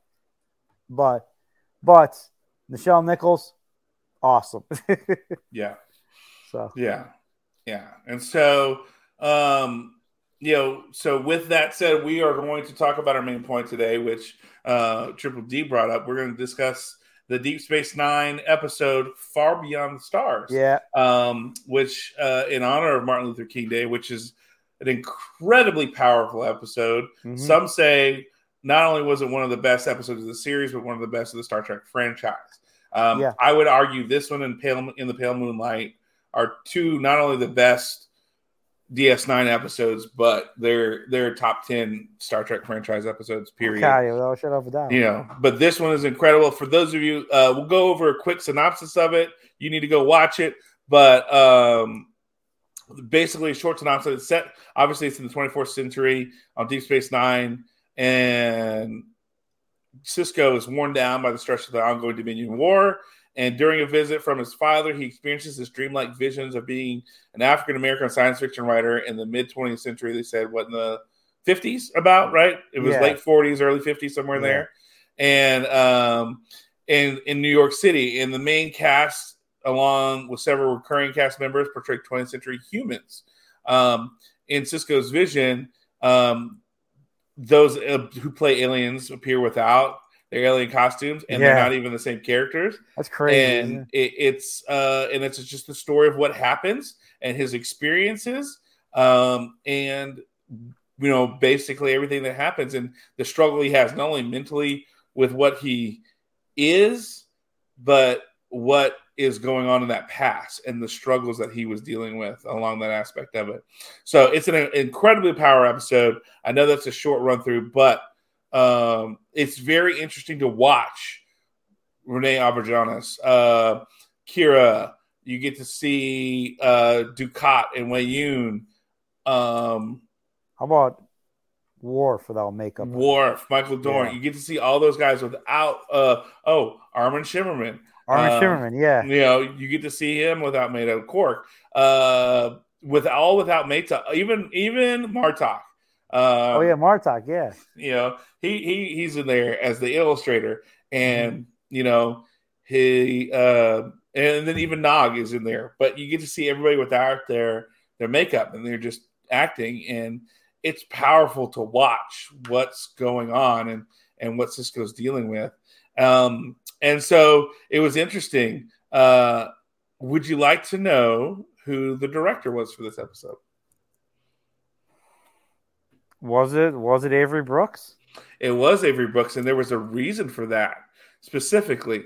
Um, they they originally pitched the idea that it was going to be Jake Sisko as the main character, and it wasn't going to deal directly with issue with racial issues. Um, but the reason why they went with Avery Brooks is because they wanted someone who had dealt, um, and it was it was chosen by the production staff because they wanted a director who had personally experienced racism. Um, they said the scene where Benny Russell collapses and has a breakdown is perhaps more realistic than most fans had realized. Once the assistant director called cut, Brooks did not stop. Brooks was so in the part that, as Lou Race remarked, even if he had stayed for half an hour, Brooks would have kept on. Wow. So, yeah. And uh, that was a big aspect for it. They wanted someone to experience that, to direct it and lead it. Um, uh, and so it was very interesting. The he patterned the Bashir characters um, on Harry Kuttner and the CL Moore, uh, and CL Moore and the O'Brien character on Isaac Asimov. Um, mm-hmm. So in the when they were as writers, um, uh, and so this this story was combined with the ideas that story editor Robert Hewitt Wolfe had written on a script called Cold and Distant Stars at a very early draft in season three in a two part episode past tense. The story suggests that Wolfe featured Sisko as a uh, contemporary homeless man who believes he's a starbase captain, but who's diagnosed with schizophrenic and drugged to suppress his visions.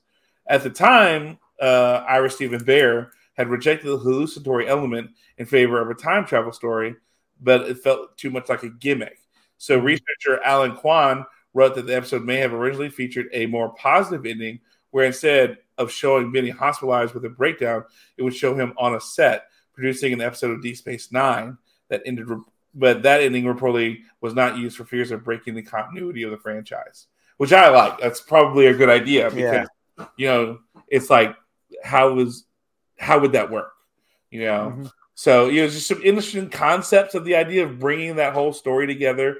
Yeah. Super neat. Um, the ideas of how you can get into that. Um, and then some of the cast was asked about, you know, what was it like, you know, to be out of makeup.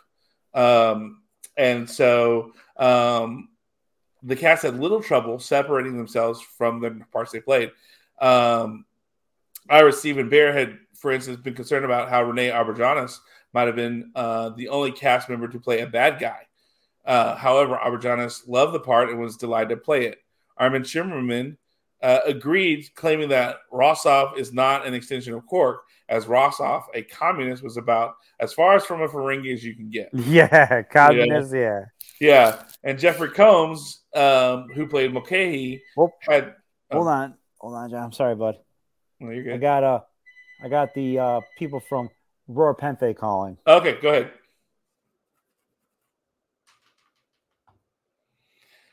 So while he's doing that, um, we'll talk about a little bit about how Jeffrey Combs had no issues finding Weyoun in Mulcahy, but realized that Mulcahy and Weyoun are both suppressing authority figures in Sisko's mind, and so he played the character in that perspective.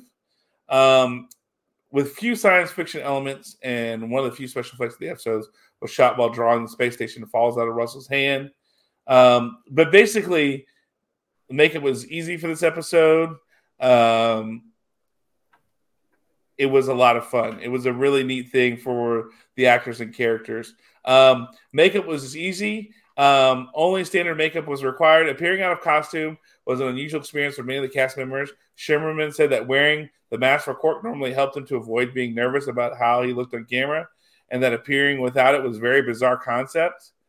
J.G. Hertzler had never appeared on Deep Space Nine out of Klingon makeup as Martok and enjoyed the role of Rittenhouse. Uh, Hertzler draws as a hobby. So when Rittenhouse was seen drawing in the episode, the actor was really drawing the cast. Wow. So it, it's it's very interesting to see that there were very little special effects um, and how things worked in that aspect of it. But um, you know, uh, this this how it was reviewed. Uh, so many people have called it a treat, the best that they've ever seen. Um, uh, Michael Dorn and Renee uh, Renee Auberjonois as without their makeup and just their roles, how they handled that, mm-hmm. um, and just this. Everybody has nothing but positive to thing, say things about this episode, you know. And so the interesting thing is, this was released. This was the 13th episode of season six, or if you want to look at it totally, the 137th episode for the entire Deep Space Nine series. Mm-hmm. Um, this was released on February 9th, 1998. Um, so I think this was after the break, after their you know winter break. Yeah. And so this was the closest they could get to Martin Luther King Day, um, releasing it. So mm-hmm. uh, I found that fairly interesting as well. So uh, you know this is this this is a story where you could see that aspect, where you could see this mm-hmm. is almost an homage to Martin Luther King and you know the civil rights struggle yeah. and all that. I mean, there's so many powerful moments in this thing where we see you know Benny um, where they're talking about the publisher saying they want to um, have a picture of all the different you know authors. You know, they want to take a staff picture and Kira says, "Well, I guess I'm going to be sick that day," and so is Benny and you know sisko and and some of the other characters because they're not white men, and you know just that aspect alone. Yeah. Um, the way neighborhoods were situated, the way things were. You know, what about I mean, what about when Benny was walking and the cops beat him up because well, that's exactly he had something yeah. that you know because he the man worked for you know he was a well dressed black man, and he was a well dressed black man. So they so they beat the crap out of him, thinking you know that he stole it. Yeah, stole something. You know, yeah, it, and that, that no black man could be wearing a nice suit like that. So yeah, you know, I mean, it was just you yeah. know, and it's just a reminder, you know, when that aired, you know, uh in 1998 you think about this this is the 50 that's only 40 years yeah difference that's you know and that's amazing yeah. And, and, and here's the thing. Here's the thing. In in 1998, things were better, but not great. I mean, mm-hmm. we we still had Rodney King, we still had all those other kind of things. I mean, oh yeah, this was set in '53, so you know, uh, the when he would 45 years after that. Yeah, when he oh was my God. Yeah, yeah. So, um, and and that's just you know one of those things where you're just like wow like the powerfulness the recency of it it's easy to dismiss things like you know oh racism was that was so long ago you know we're, we're way better now but you know and i guess that's wow. why i think i titled this have we achieved far beyond the stars yeah. you know have we have we have we made this a society where you know we're we're equal you know in the eyes of people you know and it's it's it's or are we still closer to what this episode portrayed. I think we've i think we've done a better job but are we there? No. God no. I mean there's still you still have skinheads. You still have people you know who are just ignorant and who do not like somebody because of their skin color or because of their ethnicity. Mm. which to me is just i just i just look at that person. I'm just like you know it's like how do you know? Why why why? Because the person's a little different than you? Mm-hmm. get a chance to get to know that person. Yeah. Judge them on their character. Judge them on how they act. Judge them on how they treat other people.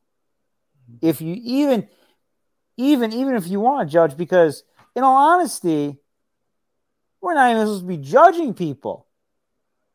True. There's only one person who can judge us because he's the one without sin also you know we're just horrible people because man we do a lot of bad stuff mm-hmm. and so but if you're not going to like someone because of that dude, I, I I got no time for you. Yeah, I don't. Yeah, and it's easy. It's easy to say. It's another to do and to practice. You know, yeah. I mean, that's that's the hard part. Is you know we're not we're not necessarily.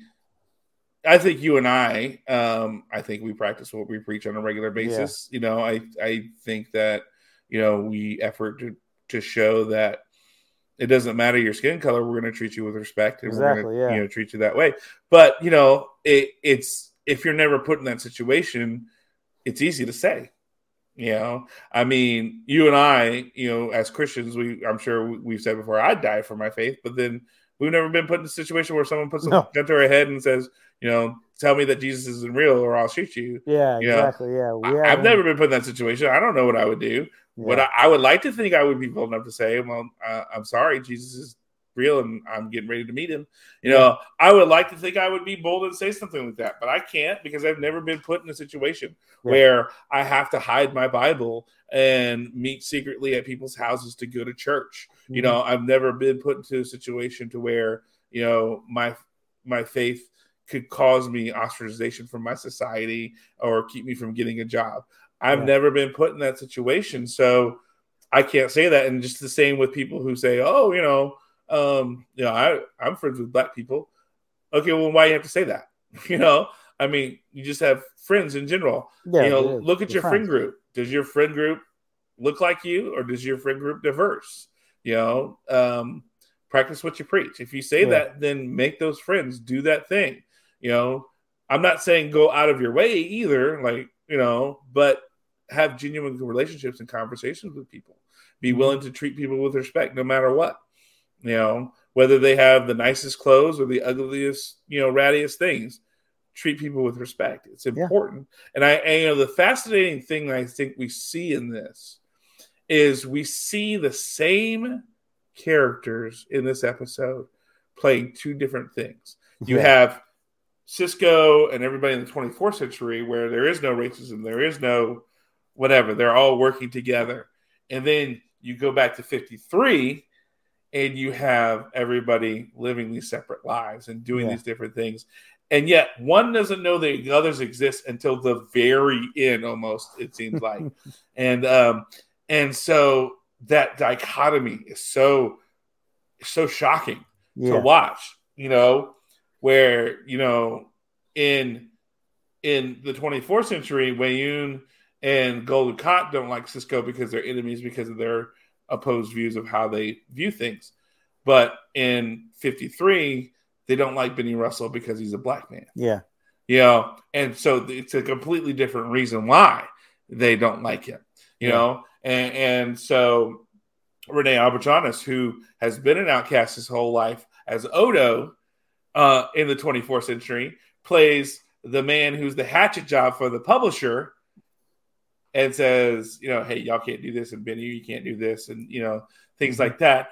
Who now is the authoritarian figure for the publisher who says you can't do these things when in the 24th century he's been the one ostracized most of his time yeah. because he's a changeling. So it's hard to trust him. And so mm-hmm. in a way, you still have that non-trust, but it's a different reason. Yeah. Not because he's an outcast and a changeling, but because he's the authoritarian figure telling, hey, you're black, you're, you know, you're female, you can't be a part of this. Yeah you know? Um, and what do we see happen is that you know o'brien and the other characters who are the writers you know they give their sympathies but do they do anything to help? No. Not really. No they don't you know? But you know they, they, they give platitudes and things whereas in the 24th century all of them are doing something to see if they can help sisko yeah. You know so you have such a that's what makes this episode so beautiful and so well done is mm-hmm.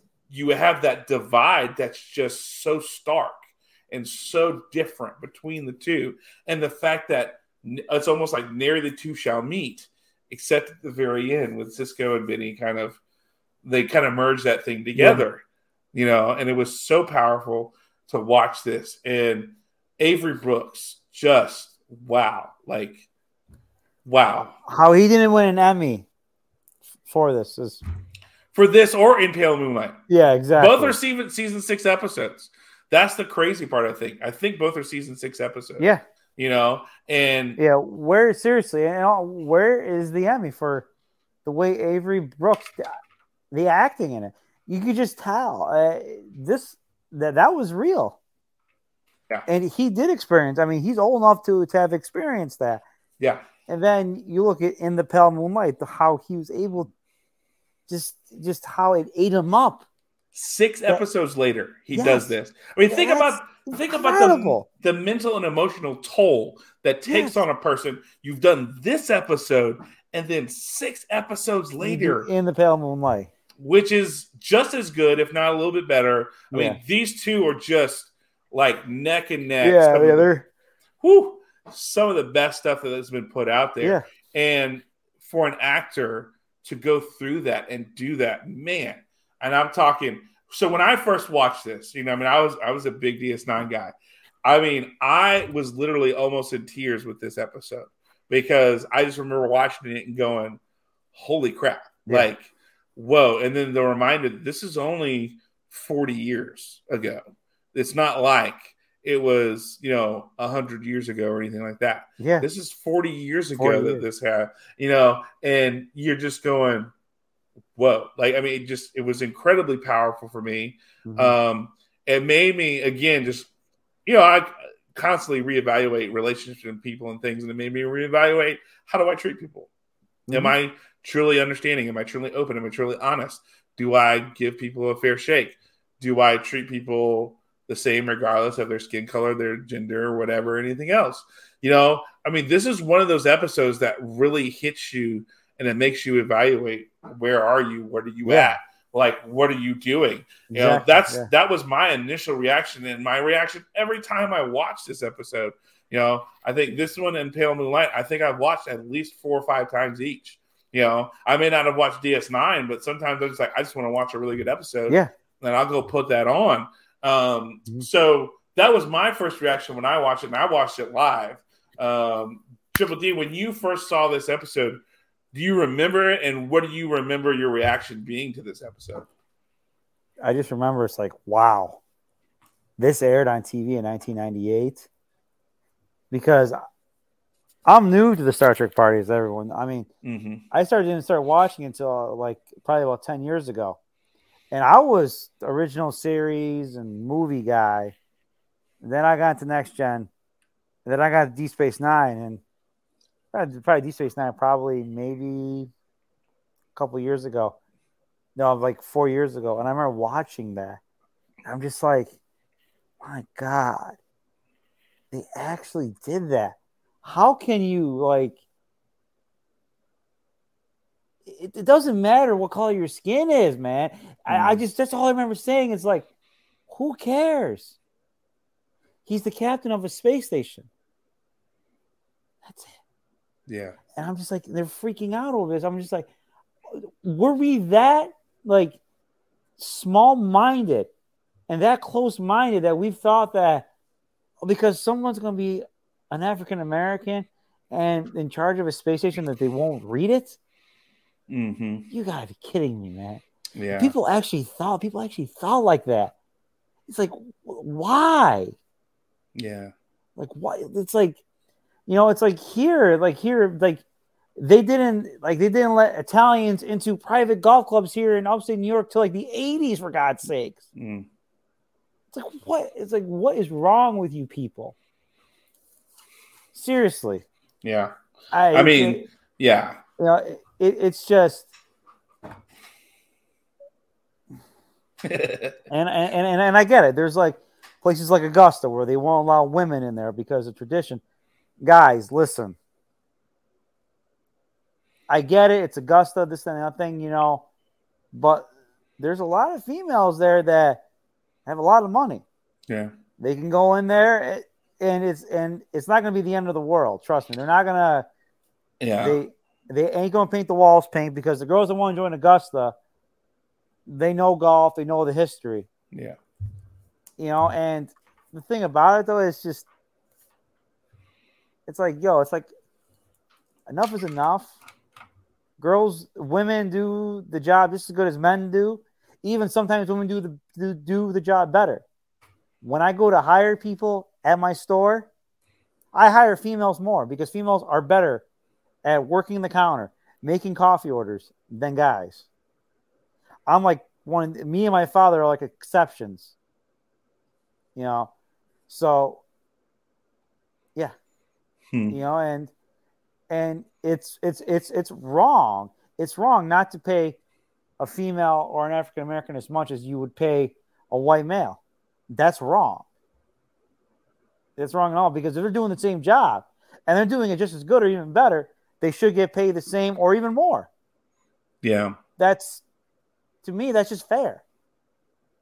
You know? Mhm. So eh, I was just shocked watching this that it was like that they did this, but I understood Star Trek because Star Trek always pushed the envelope of this. They Yep. did it in the original series, they did it in Next Generation, and they did it in Deep Space Nine. And that's the reason why we remember Deep Space Nine for being such a great for for, for being such for being such a great series because it pushed the envelopes. It pushed the envelopes. It did PTSD. It did wars. It, it did it did a war where it showed Sisko going up in the pale moonlight, going up there and seeing his friends die in the war and talking about it. You know, you had that with Nog, with the PTSD with Nog. I, they touched on so many issues. There's a reason why the show is like people love that more. It's people love that more than Next Gen, the original series, and everything Mhm. because they were not afraid to go out and do the issues. And this just showed. It showed like just how small minded we were. Mhm. You know, and that yeah, this is only 45 years ago, people. We still have a Mhm. long ways to go. Yeah. Yeah. And I like to think since then, we have made strides to try to get better. But still, there, there's, there's there's still a lot of inequalities. There is. You know, and I mean you have so Augusta, they they have allowed women now. Yeah. Part of the reasons why they hadn't for so long, because the chairman of Augusta, Clifford Roberts, was a racist son of a bitch.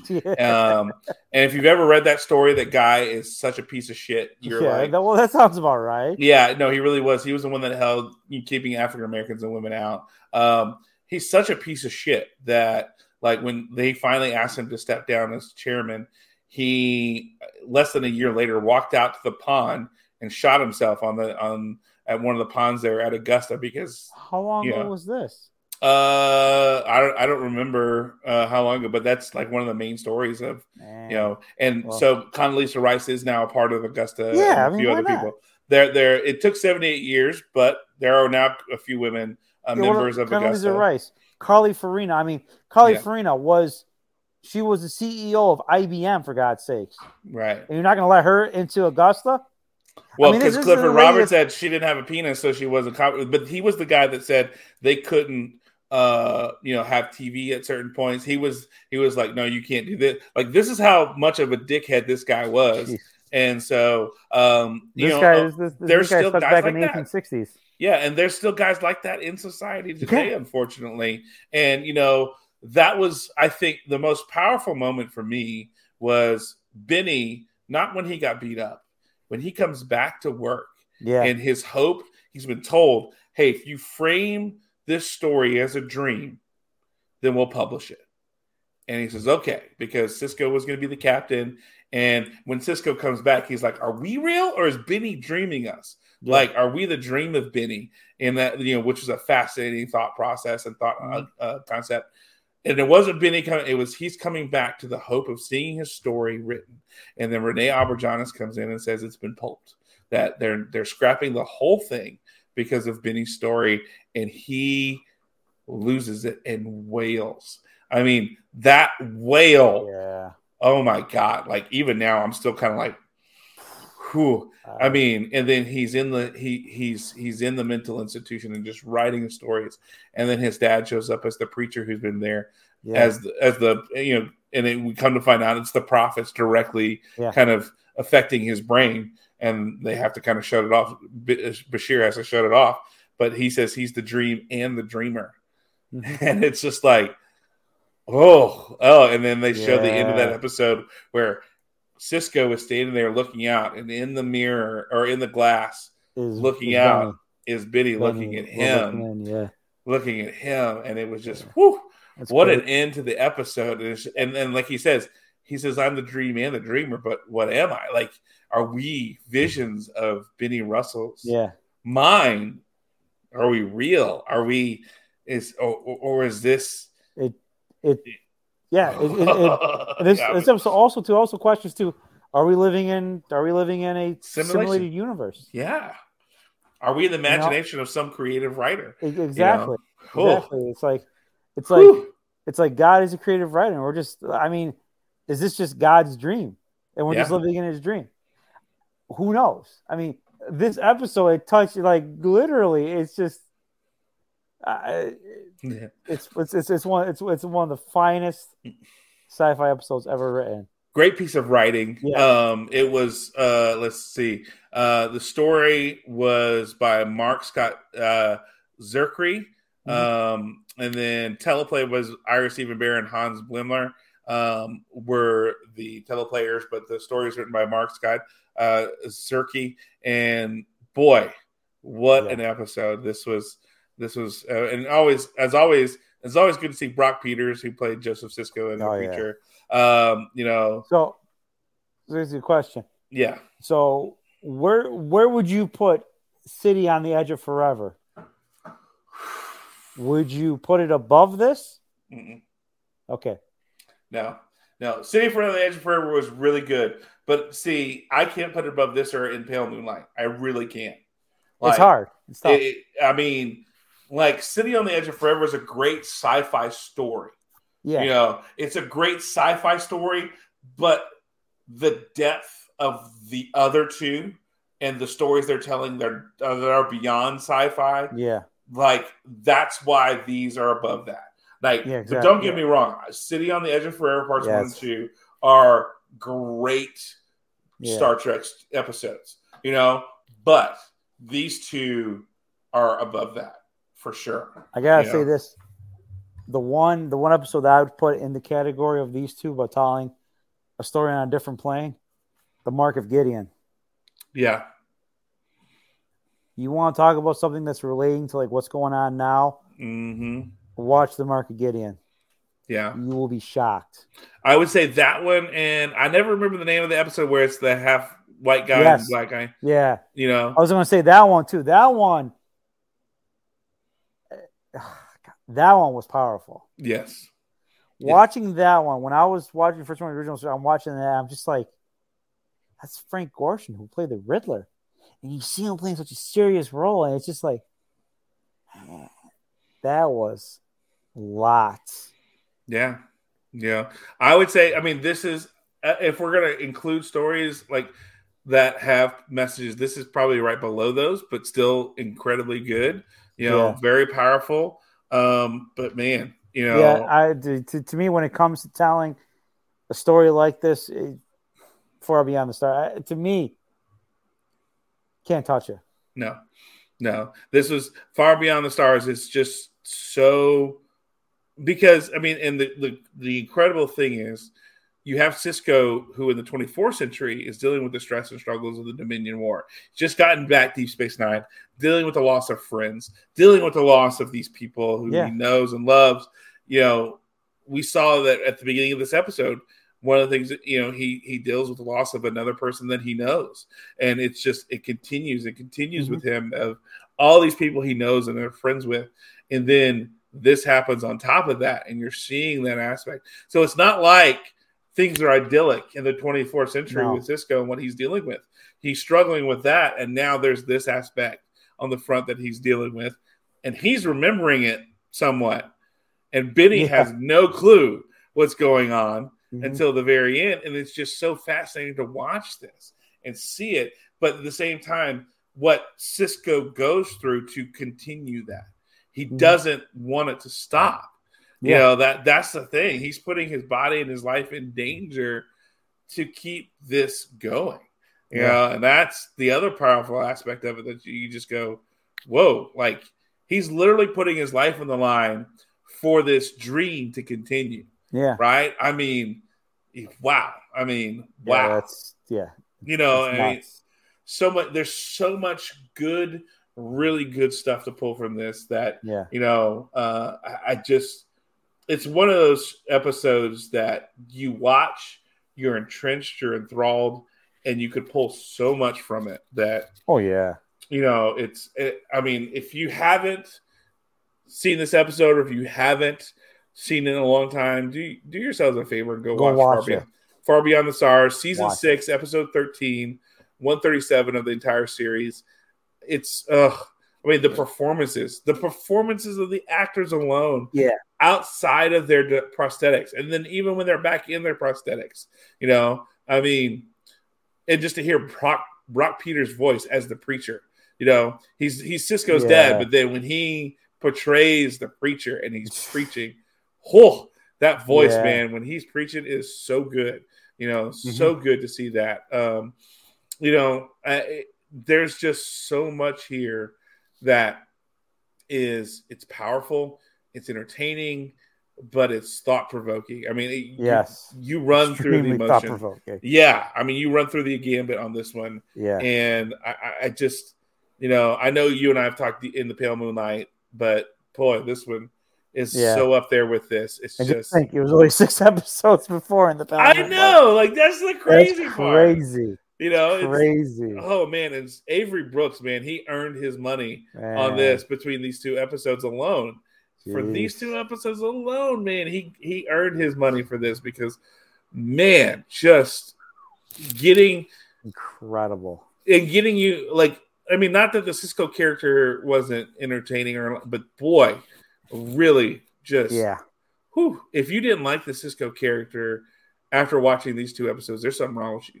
you better Yeah. just stop watching Star Trek. Yeah, because he is Avery Brooks is so good in this, and he did so many Yeah. things in that series. But man, these two made, really made you like Sisko and really made you Yeah. just go, "Mm, "This is this is worth it. This is worth the watch. This is Yes, worth the you know just being able to see it." So uh, I don't have anything else to add or pull from this because this, like I said, this is just Man. I, I could go forever on this one. We have we have we have unloaded the chamber. yeah, We got nothing left. empty the clip. Empty the we clip. emptied the clip. The, the, the clip is empty, baby. the clip is empty, but is the show's not over yet. Uh, but the show's not. But we got Trek Rex. That's right. That's right. We have our Trek Rec. So, James, if you'll play our wonderful Trek rec music right here.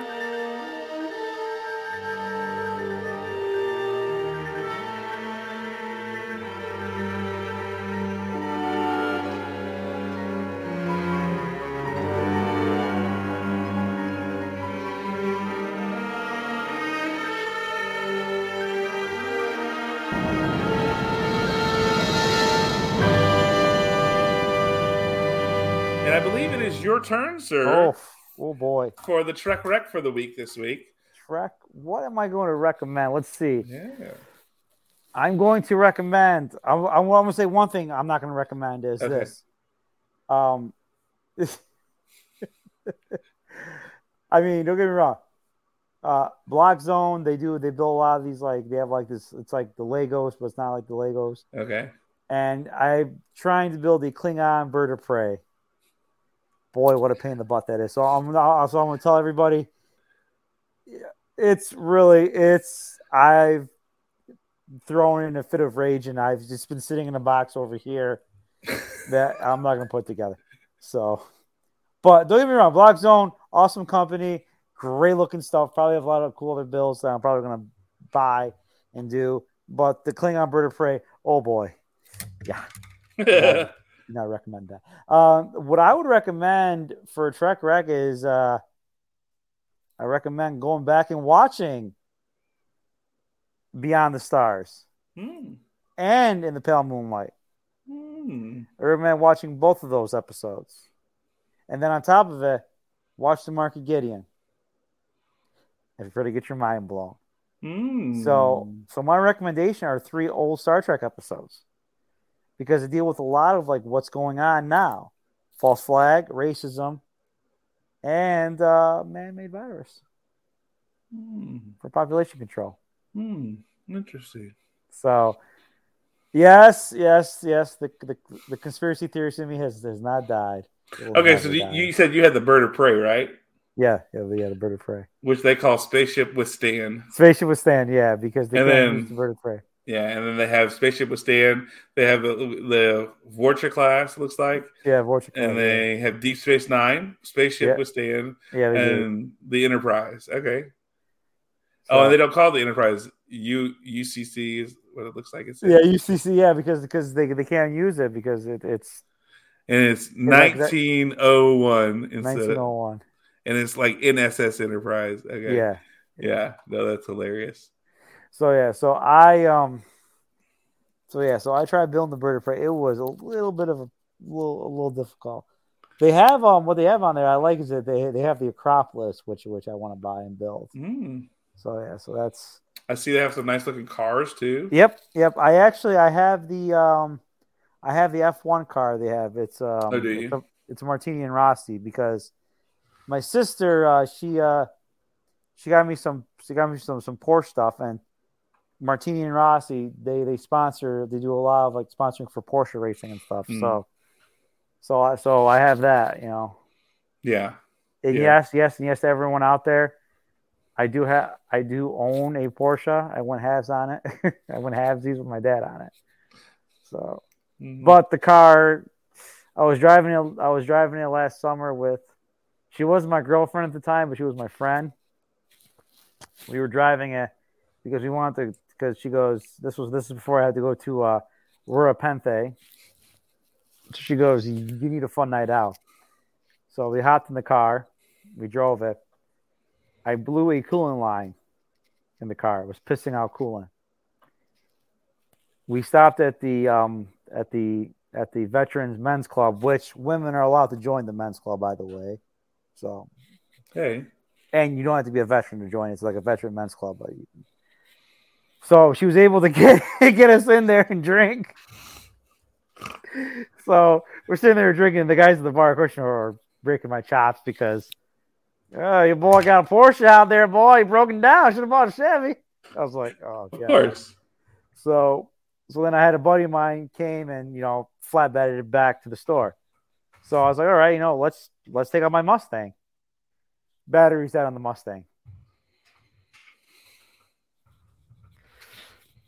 Yeah, yeah. It, just that day was just I was like, I was so defeated, and then she's like, well, and then she saved the day when I don't know what we did. I think we we went out to we went out to a local restaurant and I proceeded to drink a lot of bourbon. So Of course you did. yeah. Of course you did. So yeah, so so so that was the story of that was the story of my no good, awful, horrible, rotten day. With your Porsche from Brick yeah, with the Porsche, yeah, which it Bluey a coolant line. yeah, And I which mean, I've which I blew the turbos on it too. jeez. Oh you- god. The car was a lemon to begin with when when, when we bought it. It's a Porsche. It was a well, it was heavily modified. That's the reason why. So that's the reason why we, we bought it. And the price, like literally, the parts they put into the car was like double of what of like how much the car really was. You know, Mm. so you know, I mean, and the car itself is actually when I tell people how much we paid for it, they're like, "Really? That that was it?" I was like, "Yeah." You can literally go. You can't even buy like a, a new car for that amount of money now. It's crazy. So Yeah.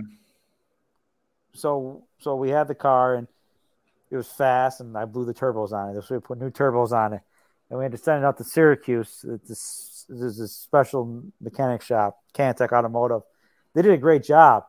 Got the car running really good. Cost us an arm and a leg to, to, to get it done. Mm. Car ran like a car ran like a oh, man, so good.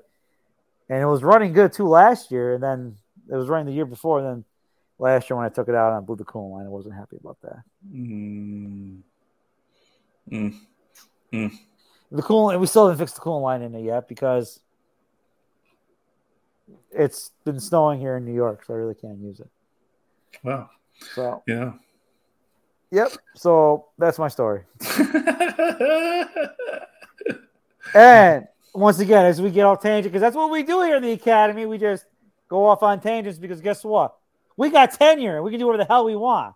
yeah. Yeah. But Because, you know, that's what we do. yeah, John, we're pushing two hours, John. I think this is. Eh. I think we're good. I think we're good too. I think we're good. I think So- it's a it's a good time. It is a good time. So, John, tell me, where can all the, the, the Deep Space Nine fanboys and fangirls find you on the social medias? I don't know if I want them to find me, but if you Yeah, do the want same to, way. If you do want to explore the internet to see where I'm at, you can uh, find me at Jay Reezyman on TikTok, Twitter, Instagram, Tinder, Grindr, all that. No, not those other two. no, you can't find me on those. Uh, but yeah, you can find me on those, and then of course John and right on uh, Facebook.com. Uh, February is going to be Teenage Violence Awareness Month. Um, working on a lot of stuff. I was on my buddy Jackson Stone's podcast. It'll be releasing this Tuesday. Um, talking about that. It'll be a good episode. Go check it out when it drops. Uh, and I've got some other. I, I think I'm going to be on the A show this week. Oh, nice. So Uh, I, I- you know, seriously, okay. You see, you see Shannon. Now you're gonna be on the A show. I mean, my God. everything's coming up, John. What can I say? So uh.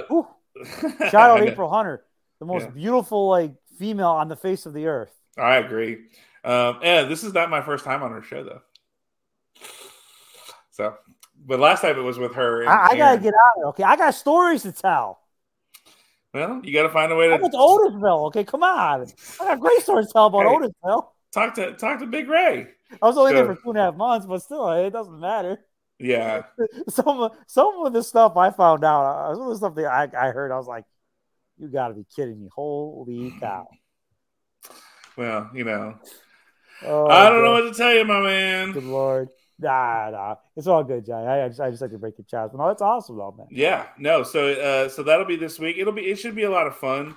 Um, You better then- plug the podcast. Oh yeah, of course I'm going to plug the podcast. Uh, and then um, we'll. Uh, I think I've got some PSAs on other shows that'll be going out with it. So uh, that'll be a lot. But if you also, or if you want to talk mental health, you can reach me at all those places. Or if you just want to talk mental health, um, you can always reach me, John at freedomhousepc.org, and gladly help you on your healing journey on what direction you need to go.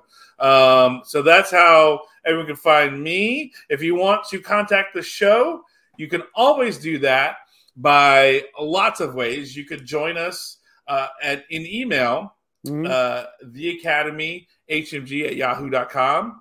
You can message us on Twitter or tweet at us at the academy hmg or on Facebook.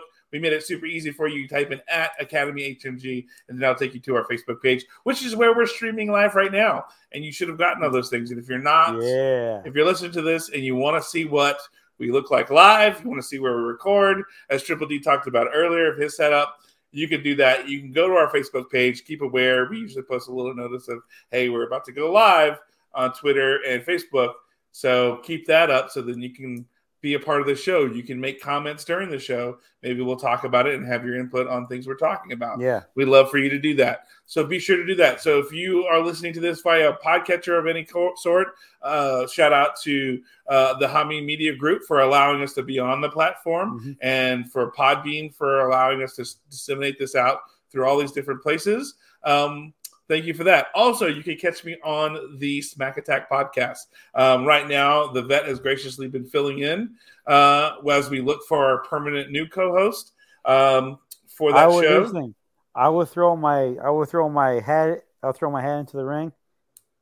But man, I don't want to watch SmackDown though. Okay. well, I I- say, I- you don't want to watch SmackDown? I know that. I mean, like, would I do it to help you? Of course I would. Man, it would just it would just be uh, it would just be an hour long of me just ranting and raving, calling everything rotten, and just What the fuck is this shit? exactly. No, I would be like, what the heck? What are they doing? Yeah. Sure, no, it's fine.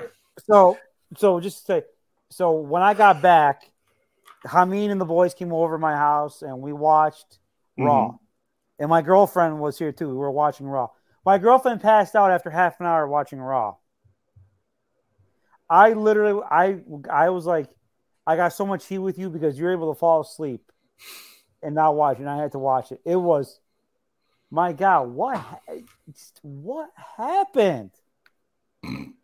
Oh, it's just so bad, so bad. Mhm. Good Lord, man. Sorry, I fell. I fell asleep. Oh, Um, last, last yeah, no, Friday night. is SmackDown? Is SmackDown an hour? Two. Oh, damn, that's my that's my second f bomb I said on the air. That's hours? okay. Two hours. Well, it's better than three.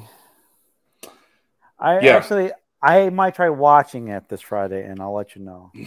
Yeah, I'll try yeah. watching it. I'll you. I'll we try. usually we usually record like Saturday morning around ten ish, and I'll shoot you like if you want to come on and, and You want? I might go to YouTube and I watch like the, the highlights. clips, the thirty minute highlight. I'm. I might I might do that. Yeah, I, you. Oh, I, I do that. I might like want to go on a date Friday night and then you know Yeah, I mean, just you're, go. you're watch. what? Never mind. You're like, hey, honey, I got a perfect date night. Come over to the house. I'll get pizza. We'll watch SmackDown. That's it. You'll have no more relationship after that, man. Mm-mm. No, yeah. If I want to break up with I- a woman, I'm gonna do that. Just a question SmackDown. I know we're extending the show, but we're live, so who cares? Yeah. Um, Smack is is Lacey Evans? Are they doing anything with Lacey Evans on there, or is she just She's been doing vignettes. okay? Uh, this past week they showed her in a vignette of doing the Cobra Clutch. Okay. Uh, there's been talk, you know, because she's a real life Marine or whatever. Yeah, yeah. I mean, yeah. You know, and they've they've just bungled that whole you big, know, big thing. time. Uh, and so it's it's more of uh i think the idea that um like they're trying to build her back to be this marine there's talk of maybe even putting sergeant slaughter with her and which is why they maybe previewed Hmm. the cobra clutch so I mean, I to me, I I like that. That would be interesting. it'd be Seeing I don't Slaughter out there. You know, I mean, she she can talk. It's not like she can't talk. She can talk. yeah You know, it's uh, but you know, like, like who's the big? Was it is Roman Reigns on SmackDown? yeah because he's the champ for both so he's got the title for both but he's Okay. been on smackdown more that's kind of the show he was drafted to so him Okay. and the usos and Sami Zayn they're doing So hold thing. on. So so so so he's the A player. Who's the Yeah. B and the C players on SmackDown? There isn't many right now. They've kind of, I don't know, I don't know who it would be because they put Sheamus and Drew McIntyre in a tag team together, Okay. and they're working their way through this tournament to get to the Usos to take their titles. Uh, Karrion Kross is going after um, Rey Mysterio. Rey Mysterio. I guess Kevin right. Owens. Well, you know, listen, Karrion Kross is, is on SmackDown, so okay, so Yeah. yeah, all right, all right, okay, all right. What else? yeah, um, Kevin Owens. I guess would be he's the one chasing Roman right now. Okay, so uh, Bray Wyatt and uh, Eli Drake. Uh, are they calling him? LA Knight, which is dummy, yeah. yeah, uh, they're they're in a thing right now. I'm just trying to think singles wise because they're doing this whole tournament thing right now. Um, you know, with the tag teams. So I, I know for females, I know it's like Raquel Gonzalez. She's and Shotzi Blackheart. They're they're they're on SmackDown. yeah, Um, and Liv Morgan, she's on SmackDown too, right? yes, Okay. uh, Which, still, in a real life fight, Lacey Evans just kicks the shit out of everybody. the only one I think. Yes, because he, she might have a little bit harder time with Raquel Gonzalez or Rodriguez, whatever they're calling her now. She would Um, take care of her. But she would because she has the experience of fighting as in in in that aspect. Don't get me wrong.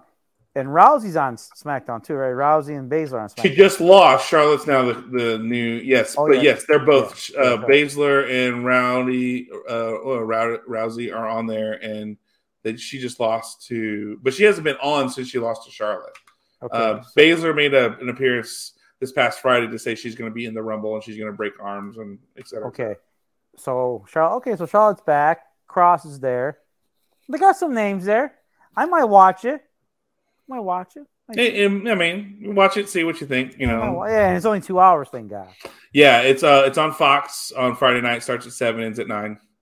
So, you know, I'm gonna bet in there. yeah. I mean, you you might not have a girlfriend after if you sit down and watch it. So, I'd say wait for the thirty minutes. I got TTV. I'll just watch it afterwards. there you go. There you go. Do that. Uh, Yeah, just don't watch Rampage afterwards. You know, on- Rampage. on, TNT. You know, Oh God, AEW. no AEW, no. Uh, that's another question I want to ask. Who's in charge of dressing the females on AEW? probably themselves. No, no. Beautiful women, and they're hiding their their figures with these JNCO jeans.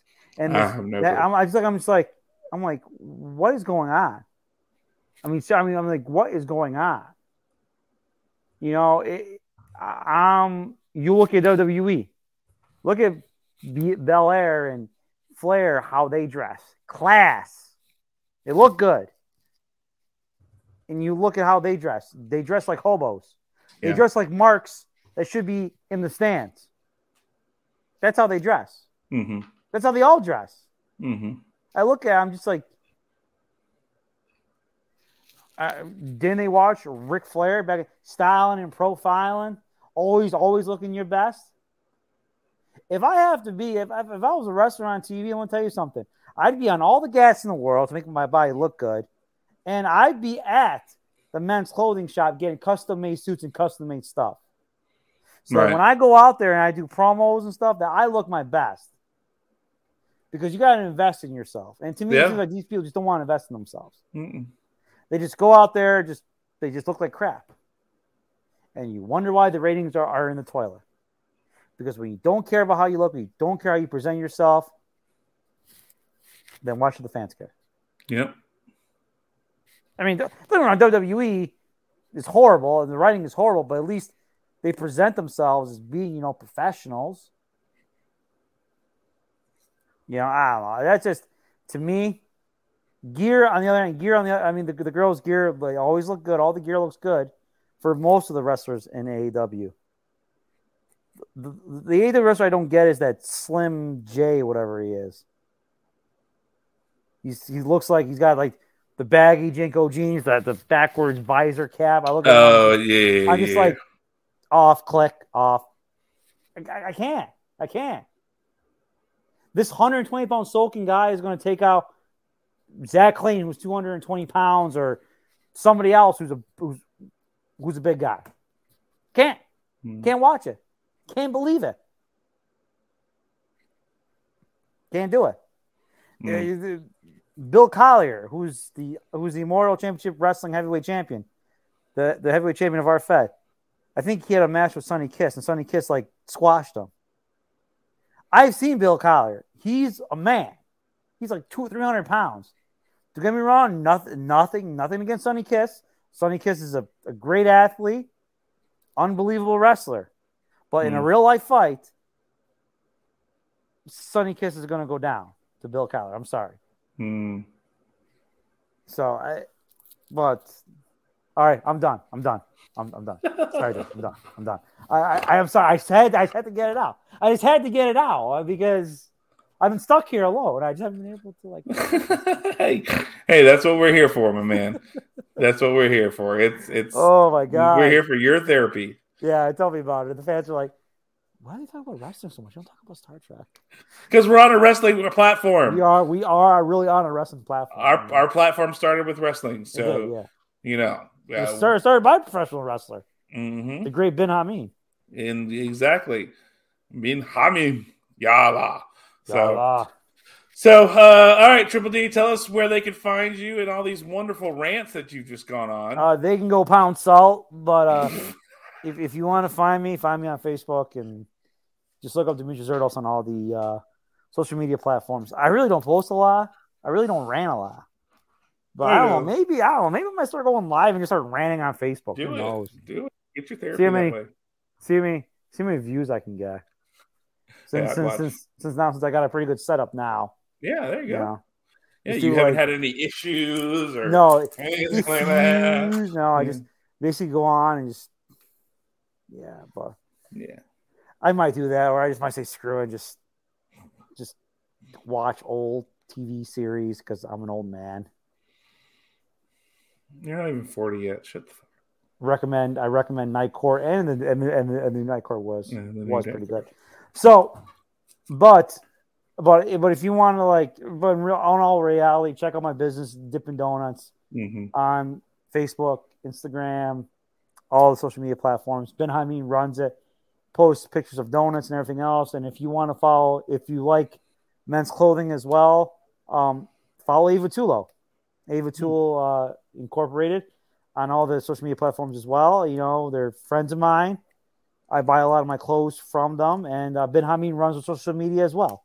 Hmm. So check them out and check out Cooperstown Connection, who've been who they deal in all types of baseball and sports, wrestling, all types of memorabilia, which is crazy. Um, you know, then I mean does social media for them as well. So check mm. them out as well. So hey, what uh, what about uh, olive oil? What, what's the story? What's the latest? Uh, the olive oil business is uh, it's it's, it's been put on hold. Okay. Unfortunately, right now until until things get until things kind of smooth out and get better. You know, it's it's been um, it's been a wild you know two years. You know, sure. Just, we'll, we'll just say that. Yeah. So okay. with me going away to Rura Penthe and everything else. So, but hey, you know, so, but all right, folks, aliens of all ages, everybody, man, talked for a long time. But listen, we had a great show. It was fun. John, we'll be back next week. Same bad time, same bad channel. Maybe. Live long and prosper. Be safe out there, everybody. And God. Scissor me, daddy! Scissor daddy! and, I, and, I, and on that note, folks, we'll see you next week. Peace. Uh.